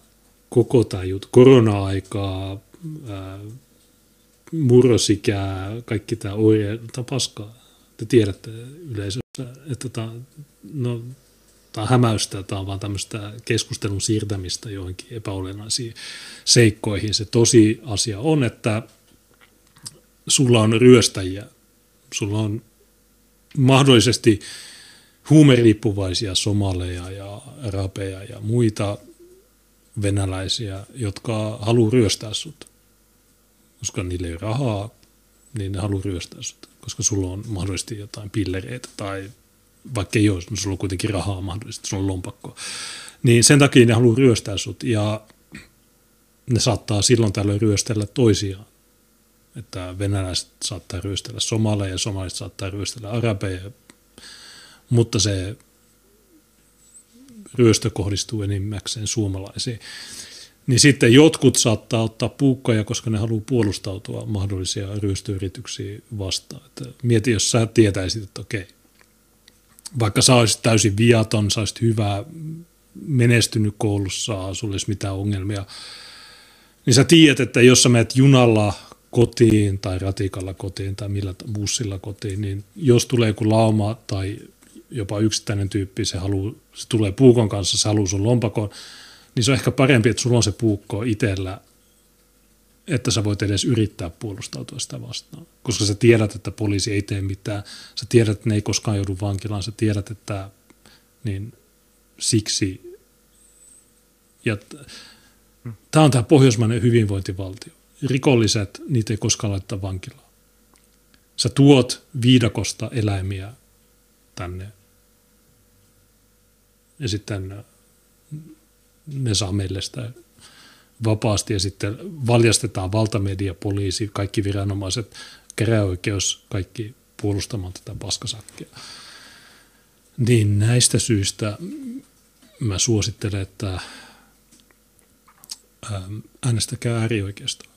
Äänestäkää sitä radikaaleinta mahdollista. Ei sitä Vaasan kokoomuslaista, joka sanoo, pysä anteeksi. Äänestäkää oikeita ihmisiä, jotka... Jo, esimerkiksi me Oulussa, me, mä oon täysillä tässä. Mä en, mä en pelleile, mä en pyydä anteeksi, mä oon täysillä tässä. Ja samaa kaikkiin vaalipiireihin, kaikkiin kuntiin. No. Äänestä, äänestä vähiten syöpäsintä. Mm. Toisaalta moni vastaa myös seuraavasti. Mun mielestä sinne oli mitään kovaa, että kävelee puukon kanssa jossain kadulla, eräs teini-ikäinen poika sanoo. Okei. Vuosaari sijaitsee neljä kilometrin päässä Itäkeskuksesta. Se on stadin jalkautujen seuraava pysäkki. Vuosaaren metroaseman lähellä sijaitsevan Mustankiven leikkipuiston kävellessä Leppäniemellä ja Abdilla on aikaa kertoa, millaiset kokemukset työssä ovat erityisesti jääneet mieleen. Samalla voi ehkä saada perspektiiviä siihen, miksi etsivää nuorisotyötä ylipäätänsä tehdään. Muistan erään tytön, joka tuli mun luokse ja sanoi, mutta on raiskattu tänä aamuna. Abdi kävi tytön kanssa naisten klinikalla. Alun perin tyttö ei olisi halunnut tehdä rikosilmoitusta, mutta muun muassa Abdin kanssa käytän keskustelujen jälkeen tyttö teki sen. Keskustelimme myöhemmin ja hän sanoi, että oli helppo tulla puhumaan. Hän ei ollut kertonut raiskauksesta kotonakaan. Nuorten luottamus on se mittari, jolla tiedän työn merkityksen ja saavutukset. Minulle se merkitsee todella paljon, että nuoret luottavat. Leppäniemi vetää yhdessä työkaverinsa Robertin ja sateenkaarevaa toimintaa Helsingissä yhteisön kanssa Rotsipajaa, jossa tuunataan eli muokataan ja koristellaan vaatteita uuteen uskoon. Okei. Okay. Siellä te valmistetaan näitä Roadman-asuja. Tämän koko po- jut- niin. jutun pointti on se, että tämä Abdi niin nyt on sankari lukijoiden mielestä. Jep. Eräs Leppäniemen mieleen tapaus sattui, kun hän sai antaa todella repalleissa vaatteissa kulkeneelle punk-nuorelle prätkätakin lahjoituksena. Toinen Leppäniemelle mieleen jäänyt kerta tapahtui Kampissa. Todella pahassa syrjäytymiskierteessä oleva nuori kysyi, missä on ohjaamo. Ohjaamo tarjoaa alle 30-vuotiaille apua ongelmissa, koulutuksessa ja esimerkiksi työelämään pääsyssä. Matkalla ohjelman ovelle huumeita käyttänyt nuori ja Leppäniemi juttelivat siitä, missä jamassa hän oli. Pari kuukauden päästä Leppäniemi sai WhatsApp-viestin. Nuori kertoi, mitä kaikkea on tehnyt elämässään sen jälkeen. Aitoja toimia, jotka tähtäisivät siihen, että hän lopettaa huumeiden käytön, alkaisi tehdä jotain järkevää. Hän lähetti kiitosviesti, se oli iso juttu. Tämä on se ainoa menestystarina. Jep. Sitten, syrjintä jää mieleen. Vuosaaren metroaseman vieressä sijaitseva Mustakiven leikkipuistossa yksi asia pistää silmää, monikulttuurisuus. Leikkipuistossa on tummaihoisia arabeja ja kantasuomalaisia. Okay. No, Monokulttuuri FM jakso 247 me tehtiin tuosta puistosta, Vuosaaren Mustakiven puisto. Jotkut on saattanut nähdä, se löytyy Odysseesta, se on helppo löytää sieltä. Niin joo, moniku, tai mä mieluummin käytän sanaa monirotuisuus kuin monikulttuurisuus, mutta niillä on, ei se ole monikulttuuri, se on yksi kulttuuri, eli tämmöinen roskaa niin. ei-kulttuuri. Kaupunginosa on juuri se paikka, jossa kaksi vuotta sitten uutisoitiin häiriköivistä nuorista. Sitten me poliisi lisäsi resursseja. Ainakin toukokuun toisena lauantaina alueella on rauhallista. Ainoat äänet lähtevät leikkipussissa leikkivistä lapsista. Sairaanhoitajana työskentelevä Farhio Ali sanoo suoraan, ettei pidä siitä, kuinka esimerkiksi julkisuudessa leimataan kaikki nuoret yksittäisten tekojen vuoksi. Se ei ole nuorille hyväksi ei ole kiva, että aikuiset syrjivät nuoria. Ei nuorella ole sellaista identiteettiä, että hän on maahanmuuttaja tai kantasuomalainen. Nuori on nuori, Ali sanoo. No, no niin, ja sieltä taas, taas paljastuu se, että ei ne, nämä kyseiset nuoret, mikä tämä kiertoilmaus on, niin ne ei ole niitä kantasuomalaisia. Niin, ja tämä muija on täysin väärässä. Tämä on täysin idiootti. Ja se, että se ei pidä siitä, sillä mitään, sen mielipiteellä ei ole mitään väliä. Se, milloin merkitystä on todellisuus. Mm. Hän ei pidä. No, kuka on leimannut kaikki nuoret? Sano mulle tämä. Mm. Ää, niin kuin, kellä nuorille ei ole identiteettiä, että joku Matu tai suomalainen. No, on, niillä on. Ne on hyvin tietoisia siitä mitään niin sanotusta identiteetistä. Nuorilla pitää olla rajat, eikä heitä tarvitse paapoa, mutta pitää löytää kultainen keskitie. Kun heidän asioista puhutaan, heidät pitää ottaa mukaan keskusteluun. Ali muistuttaa, että nuoret ovat fiksuja. Kyllä hekin lukevat lehtiä. He alkavat hyväksyä, no mä olen tällainen, en kelpaa tähän yhteiskuntaan. He syrjäytyvät, se ei ole kiva juttu. E, e, yhteiskunta ei pakottanut näitä ihmisiä pyörittää huumekauppaa, leikkimään neekeriräppäriä ja puukottamaan itseään heikommassa asemassa olevia ihmisiä, jotka ei puolustaa itseään. He tekee se ihan itse. Niin, ja, mutta jos me mietitään, että jos niin kuin lyhyesti irtaudutaan tuosta vammaisesta artikkelista ja mietitään, että okei, okay, sä olisit päättävässä asemassa, sä olisit sisäministeri tai sitten joku, niin miten sä korjaisit tämän ongelman? Että tietysti varmaan se, että nämä aseman lapset, kaikki nämä järjestöt, niin niihin palkattaisiin semmoisia tyyppejä, että, jotka san, tyyli jotain muukala, tai jotain tämmöisiä armeijan tyyppejä, jotka olisi kovia, jotka, joista varmasti nuoret tykkäisi paljon enemmän. Mä oon ihan mm. varma, että nämä uireilevat nuoret tykkäisi paljon enemmän semmoisista niin kuin kovista tyypeistä, jotka tulis ja sanoisi, että okei, te lopetatte tämän. Että jos te nyt lopetatte, niin te ette joudu vankilaan. Piste. Toi teidän huumejuttu, niin me tiedetään, että te haluatte tienata rahaa, mutta sossu antaa teille se 5-600 tai mitä antaa, niin pärjätkää sillä ja yrit, pyrkikää johonkin, perustakaa yritys, tehkää jotain hyödyllistä. Ää, niin tietysti isoin osa noista matuista, että ne eivät taas vittua, mutta, mutta mitä sä sanoisit? Tai tämmöinen nopea kysymys. No, no se, miten tuo ratkaisisi, olisi varmaan se, että meillä olisi vähän niin kuin, miten Brasiliassa ylläpidetään järjestyksen valvontaa, että siellä on poliiseilla ihan tuota, älyttömät voimankäyttöoikeudet ja ne käyttää naamiota, että poliisista ei saa selkoa, että kuka se on, jolloin se pystyy uhkailemaan sen perheenjäseniä. Ja sitten sulla on sellaiset niin kasvottomat, täydellistä mielivaltaa soveltavat porukat, jotka pitää järjestystä sillä, että niillä on eniten tota, väkivaltapotentiaalia. Enkä mä tiedä, onko sekään hirveän hauska niin kuin yhteiskunta, että sulla on semmoinen haalarijengi, joka tulee vetää sua pataa hetken mielijohteesta. Mutta se on vähän niin kuin, että mihin, mihin se lopulta menee aina noissa yhteiskunnissa. Että kun ne ei pyöri enää keskinäisellä luottamuksella, niin ne pyörii se järjestys yllä pelkällä pakottamisella. Niin, niin se on tämä ei-homogeenisen yhteiskunnan ongelma, että, hmm. että tämmöistä se on. Niin se, se et voi saada vapautta ja monimuotoisuutta samaan pakettiin. Sun, sun pitää niin luopua jommasta kummasta. niin. Tämä on vaan niin osoitus siitä. Monikulttuurisuus on lisääntynyt. Vaikka kuinka väittäisi muuta, pääkaupunkiseudulla yhä useampi on vieraskielinen. Hei, pitäisikö Oulalle ottaa yhteys? Okei, okay, Oula. Miksi sä väität muuta? Mitä tarkoitetaan vieraskielisellä? Vuonna 2009 Helsingissä oli 10,6 prosenttia ulkomaalaistaustaisia, mutta vuonna 2019 osuus oli jo 16,5 prosenttia. Miten, se on niin käytännössä kohta joka viidessä. Miten toi on mahdollista? Että jos, jos 2019 oli 10,6, niin miten se on 16,5? Me emme voi tietää. Siis mistä, se, mistä tämä johtuu? Kuten, kuten, kuten Oula sanoi, se ei ole monikulttuurisuuspolitiikkaa, se ei ole maahanmuuttopolitiikkaa, se ei ole väestönvaihtopolitiikkaa, se on vain väestön muutosta, joka, jota ajetaan politiikalla. Se on ihan eri juttu. Johtuuko tämä koronasta? tämä on varmaan sitä oirehtelua. ne, ne, Esimerkiksi... Suomalaiset vaihtaa kieltä. No itse asiassa mä, mäkin olen vaihtanut kielen. Mä laitoin ranskaa siinä, että mä, mäkin olen vieraskielinen. Mä oon osa ongelmaa tässä. ei, mutta ei, mä oon vieraskielinen, niin noiden kyttien pitäisi olla mukavia. Niin, että teidänkin taloudessa puolet on vieraskielisiä. Moni, monikulttuurinen jo, Joka toinen.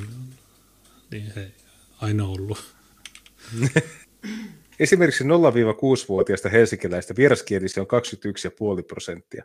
Itä-Helsingissä monilla alueilla yli 40 prosenttia alle kouluikäistä lapsista on muita kuin suomen, ruotsin tai saamenkielisiä.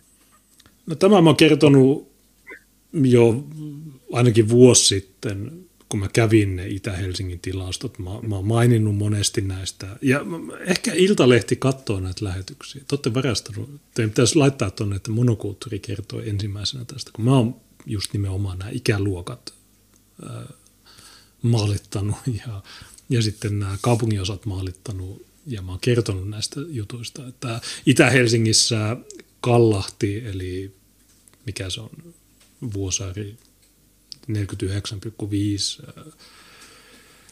ja mä, mainin, mä, mä, mä oon kertonut nämä jutut, ei tässä ole mitään uutta. Matkalla Pasilaan triplaan Abdi pohtii, että esimerkiksi nuorille tarjottavissa palveluissa tämä ei kuitenkaan näy. Helsinki on monikulttuurinen, mutta sen työntekijät eivät ole. Siinä olemme pihalla. 50 prosenttia tai yli niistä nuorista, joita nähtiin tänään, oli monikulttuurisia. Silti nuorten parissa työskentelevistä työntekijöistä lähes kaikki ovat kantaväestöä. Nuorten omista kulttuuritaustoista tulevia ammattilaisia on todella vähän, ja heitä tarvitaan. No, niin, eli puolet on monikulttuurisia ja loput, niin niillä ei ole etnisyyttä. Mutta tosiaan me nähdään, mitä Ruotsi, Tukholmassa on, tai Göteborgissa, niin siellähän on ollut tämä, mitä PT-mediakin on kertonut, että siellä on tämä katupartio, mikä sen nimi oli, äh, Lung, Lunga Staden tai joku lungikaupunki, niin niitä työntekijöitä on sitten syytetty raiskaamisesta ja, ja monista muista rikoksista. Niin tietysti mä ymmärrän sen, että, ja itsestään on, tämän, tai itsestään selvä juttu, että jos sulla on väestö, joka on eri rotua kuin sinä tai sun yhteiskunta, niin niitä pitäisi hallita niiden omat vähän niin kuin Minneapoliksessa, mm. jos, jos siellä Derek Chauvin olisi ollut musta kyttää, niin ehkä ne ei olisi raivonut niin paljon. Kun meillä on paljon videoita New Yorkista tai muualta, jossa mustat poliisit pamputtaa mustia rikollisia, ja niistä ei tule mitään someraivoa, niin ehkä, ja monet, monet johtavat antisemitistit ja rasistit on, arvostetut antisemitistit on todennut tukka katossa. Tuli takaisin. Mä, niin, vaan, okay. Mä käytin vaan videota pois päältä, kun mulla oli kuulemma jäätynyt tuo oma kuva. Aha, okei. Okay. en, en huomannut. Niin monet anti, jo arvostetut antisemitistit on todennut niin, niin niitä monikulttuurisia yhteiskuntia tai niitä ongelmaporukoita pitäisi hallita myös monikulttuuriset porukat, että jos Itäkeskuksessa kaikki on mustia, niin sinne pitää laittaa mustia poliiseja ja pamputtaa niitä. Niin siinä mielessä me ei, ja Tiinakin sanoi tämän Twitterissä, että ehkä, ehkä se olisi hyvä ratkaisu, että laitetaan niitä mustia kyttiä. Silloin ei ainakaan syytetä rasismista, jos näin tehdään. Ja sitten nämä, Merkki, niin. nämä mitkä nuoriso jutut, niin ehkä ne pääsee paremmin kontaktiin. Että mä ymmärrän, kun mä näen, mä näin, mä näen näitä TikTok-tanssijoita ja tämmöisiä typeriä suvakkilehmiä, jotka, niin ehkä se on parempi, että siellä on tämmöisiä Abdin kaltaisia tyyppejä paimentamassa niitä mutta toisaalta niin se ei välttämättä ratkaise sitä ongelmaa. Se olisi paljon parempi, että ne pysyisi niiden omissa maissa, kuin miksi ne tuotiin tänne. Tämä on se mun ensimmäinen kysymys, miksi ne tuotiin tänne? Mm. Miksi? Koska vanheneva väestö ja työvoimapula ja, ja mutta jos, avo, jos... Avoin, avoin maailma ja se, että kaikilla pitää olla mahdollisuus ja valkoisen miehen taakka ja kolonialismin perintö ja syitä on monia. Niin, mutta nyt kun tämä ongelma on tuotu tänne, niin onko parempi sitten laittaa joku musta poliisi hoitamaan noiden ongelmia? Ehkä, ehkä no, se no, ei, no mun nähdäkseni ei ole, koska eihän se, että jos sä muutat sun olemassa olevasta systeemistä semmoisen, että se on entistä enemmän näiden muuka, muukalaisten miehittämiä, niin sä tiedät jo, että se alkaa se hallinnollinenkin valta luisumaan pois sun omalta ryhmältä se, että siellä niin kuin on valkoisia, jotka pelaa koko ajan omaa porukkaansa vastaan, niin se on ihan selvä juttu, kyllä me se tiedetään. Mutta me voi olla varmoja siitä, että valkoisten joukossa on niitä, jotka voivat tehdä hyviäkin päätöksiä, mutta jos siellä on mustia virkamiehiä, niin ne pelaa pelkästään kotiin päin. Että sä et voi, niinku, sä et voi niinku saada liittolaisia mistään mustista virkamiehistä. No on, on niin, esimerkiksi Tiinahan uudelleen viittasi yhden videon, missä Ranskassa Antifa heitti jonkun polttopullon. Niin, ja, joo. Ja sitten siihen tulee se musta tyyppi, joka taistelee vastaan. Niin, niin jos siinä olisi joku suomalainen tai joku valkoinen, niin se olisi niin kuin, ottanut joku sähkölamauttimeen, se ei olisi toiminut ja se olisi kuollut siihen. Mutta samalla tavalla kuin mä en haluaisi, että joku musta poliisi sakottaa mua jostain ylinopeudesta tai muusta, niin samalla tavalla ne ajattelee, että, että, että jos valkoinen sakottaa niitä, niin se on rasismi. Mutta jos siinä on musta tyyppi, niin ehkä ne sitten taipuu enemmän siihen. Mutta tosiaan se juttu on, että, että Suomi pitää olla Suomi, tälle ei pidä olla noita. Se on se. Mutta jos mietitään tämmöisiä väliaikaisia ratkaisuja, niin ehkä, annetaan mustien poliisien hoitaa ne ongelmat ja valkoisten täällä tämmöinen ehkä. Mutta on monimutkainen, tai siis ei tämä ole monimutkainen, mutta jos, jos yritetään miettiä jotain tämmöisiä poliittisesti korrekteja ratkaisuja, niin silloin se, siitä tulee monimutkaista. Merkkivaatteet ovat nuorille entistä tärkeämpiä. Hieno kuvituskuva. Kun stadin jalkatujat saapuvat Pasilaan, Pasilan triplaan kello on 21.15. Arviolta alakoulu- tai yläkouluikäinen tyttö tulee kertomaan, mitä tapahtuu Itäkeskuksessa. Tyttö on maahanmuuttajataustainen. Jo aiemmin Abdi kuuli tapauksesta puhelimessa. Tyttö on selvästi tuohtunut. Kauppakeskuksen vartija on kutsunut häntä ja hänen ystäviään neekerisanalla. Wow, hei! No niin, nyt stop the press. Miksi tämä ei ollut se otsikko? Kauppakeskuksen vartija sanoi jotain vitu, jotain matuhuoraa neekeriksi. Mutta tämä kuvituskuva, niin okei, tässä on nämä matut, jotka käyttää Nikein kenkiä. Eli aasialaiset orjat on ommellut näille nämä kengät. Niin eikö tämäkin ole osoitus siitä, että tämä yhteiskunta on viemärissä? Että sulle tuodaan Afrikasta, sulle lennätetään niitä tänne, ja sitten ne pukeutuu aasialaisten orjien teettämiin kenkiin. Mm-hmm. Tämä, niin kuin, miksi, miksi, mikä tämä tapaskaa? Oikeasti mä vihaan tätä niin. yhteiskuntaa. Nuoret alkoivat protestoida, ettei sellaista termiä voi käyttää, Voi. varsinkaan nykypäivänä. Kyllä voi. Paikalla olleet aikuiset sanoivat, ettei nuorten tuohtumus auta tilanteen käsittelyä. Toi on niin väärin, tyttö sanoi useaan kertaan. Eli okei, okay, siellä on ollut niin kuin, joku riehuminen, mel, niin kuin mellastaminen päällä, joku vartija, joka on katsonut sitä hommaa vähän liian pitkään, sanoo, että no niin, neikrit, nyt, nyt pois täältä. Sitten niin alkaa ihan uskomaton epäilevä epäilä ja riehuminen. Niin tavallaan se, se rauhoittaa tilanteen. Se, se, kato, kun ensin on puukottamassa toisiaan.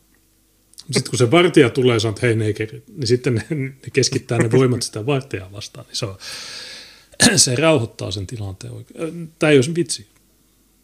Silloin, si- silloin ne, ne okei, okay, okay, nyt, nyt, nyt meillä on uusi vihollinen. Se vartija. Sami Koski, at iltalehti.fi. Tosi laadukas artikkeli. Okei. No oliko Se, se oli, vielä... ei, ei ollut muuta. Joo. Tuota, Tosiaan se, oli, se- se oli upea artikkeli. Oli... En mä tiedä, tämä on... ö, 53 nimeä vailla. Menkää kirjoittamaan, rakkaat kuulijat, jotka, jotka ette ole vielä käyneet. 53 me siis saadaan- tuhannesta. Niin, niin sitten on tuhat. Ja tietenkin siitä eteenpäin niin paljon kuin sielu sietää, mutta saadaan mukava pyöreä luku, nelinumeroinen, millä sitten lähestyy mediaa huomenna aamuna. Joo, aamulla Iltalehti, tai mikä, mikä se oli, Ilkkaa-lehti kysyi, että okei, miksi te saitte tuhat nimeä? Tämä monokulttuuri 947. Kannatin ilmoitusta. No, kaikki ne, jotka ei allekirjoita, niin me bännätään ne. Me etsitään teidän, me otetaan teidän IP-osoitteet ja me tullaan teidän koteihin ja hakataan Ovesta teidät ja me sanotaan, me käytetään N-sanaa, jos te ette, jos te ette allekirjoita näitä. Niin, no, tämä ei mikään iso juttu.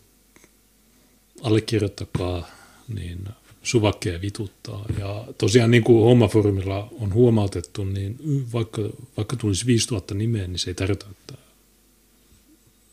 että ei ole äänestystä, vaan se, että te päästä mm. sinne rekisteriin.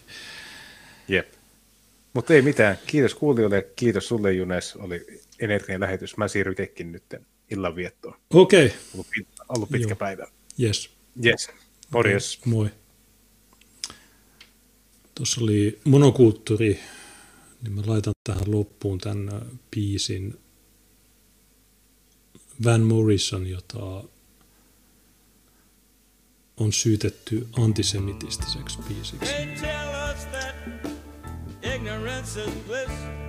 Niin, ei kun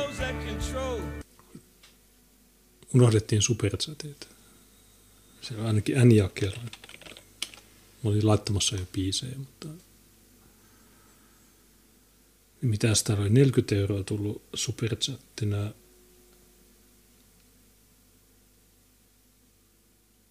N-jakkeen 75, 20 euroa, Kari Tapio, olen suomalainen, hyvää suomalaisuuden päivää. Okei, mä joudun laittaa Kari Tapioon. Kiitos Anjake. Knattert on laittanut 5 euroa ilman viestiä ja 3 euroa viestillä. Sanojen merkitysten ja termien määrittely ja uudelleen määrittely on alusta asti ollut kommunistien taktiikka. Oliko se Lenin, joka sanoi, että sen tärkein asia on sanakirja? Voi olla, ähm, mä en nyt osaa vastata, mutta todennäköisesti on, että kommunistit ja nämä muut ihmiset ne on syyllisiä tähän ongelmaan. Knatterton on laittanut myös kaksi euroa ja sanoo, että mistä ja milloin tuo anteeksi pyyntö ja irtisanomiskulttuuri on saanut alkunsa.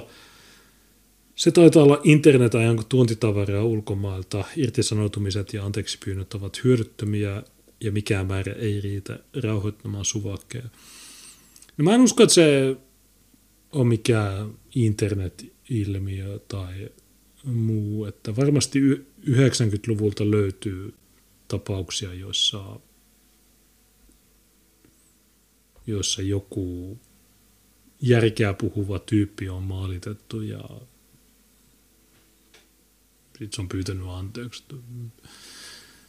En osaa tarkemmin tuohon vastata.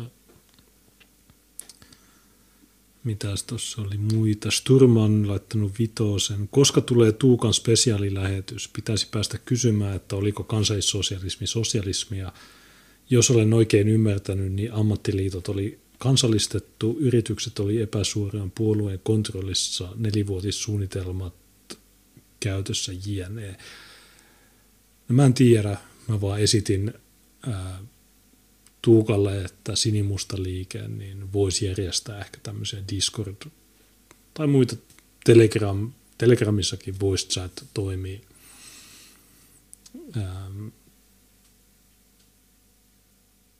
Facebookissakin on tämmöisiä, niin ehkä niissä voisi, Telegram on varmaan se paras alusta käydä sensuuri, äh, keskustelua ilman sensuuria.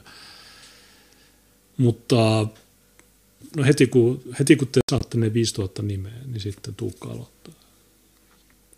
Sturme laittoi vielä vitoseen, että kävin ekan kerran Helsingissä vuonna 87. Silloin ei tarvinnut pelätä, että olisi saanut puukosta metroissa tai rautatieasemalla. Viikon reissun aikana en nähnyt yhtään mustaa tai arabia. Joo, no, mä muutin Helsinkiin lokakuussa 86 tai sinne päin. Mä en nähnyt koskaan mitään ongelmia. Juuri laittoi Vitosen viestillä TikTok-videon innoittamana. Juu, kiitos tuosta. Tosiaan me ollaan syytteessä TikTok-videosta. Mulla ei edes TikTok, tai mulla on TikTok-tili, mutta jos mä julkaisisin matskua sinne, niin ne bännäis mut. Niin se on vähän niin kuin mulla ei olisi TikTok-tiliä niin maanantaina me ollaan kuulusteluissa Tiinan kanssa. Se kyttä kysyy, että haluatteko olla yhtä aikaa. Joo. Kun mulla tekee kovasti mieli vaan sanoa, että joo vittu, nämä vitun retardihuori. Mutta mä luulen, että Tiina ehkä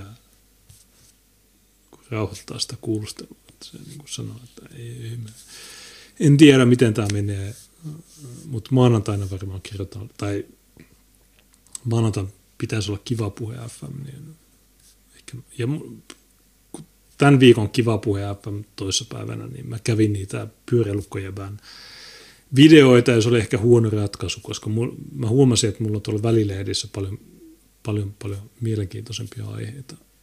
Niin ehkä mä otan ne sitten maanantaina plus tietysti se kuulustelu ja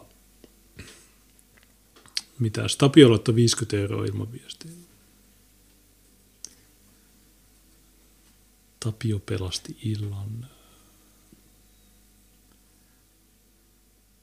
Okei, laitetaan tuo Anjaken äh, On pohjan tähden.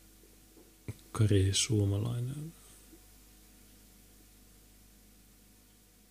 Ja sitten mä laitan sen Van Morrison biisin, jota syytetään antisemitismistä. Pohjan tähden alla. Ehkä tuossa tuli nyt kaikki nuo luettua. Kiitos äh, katsojille ja hyvää keskiviikkoa jatkoa. Perjantaina mahdollisesti uusi Olen lähetys. Moi. suomalainen. Oi jospa tietäisivät maailmalla, nyt mitä voin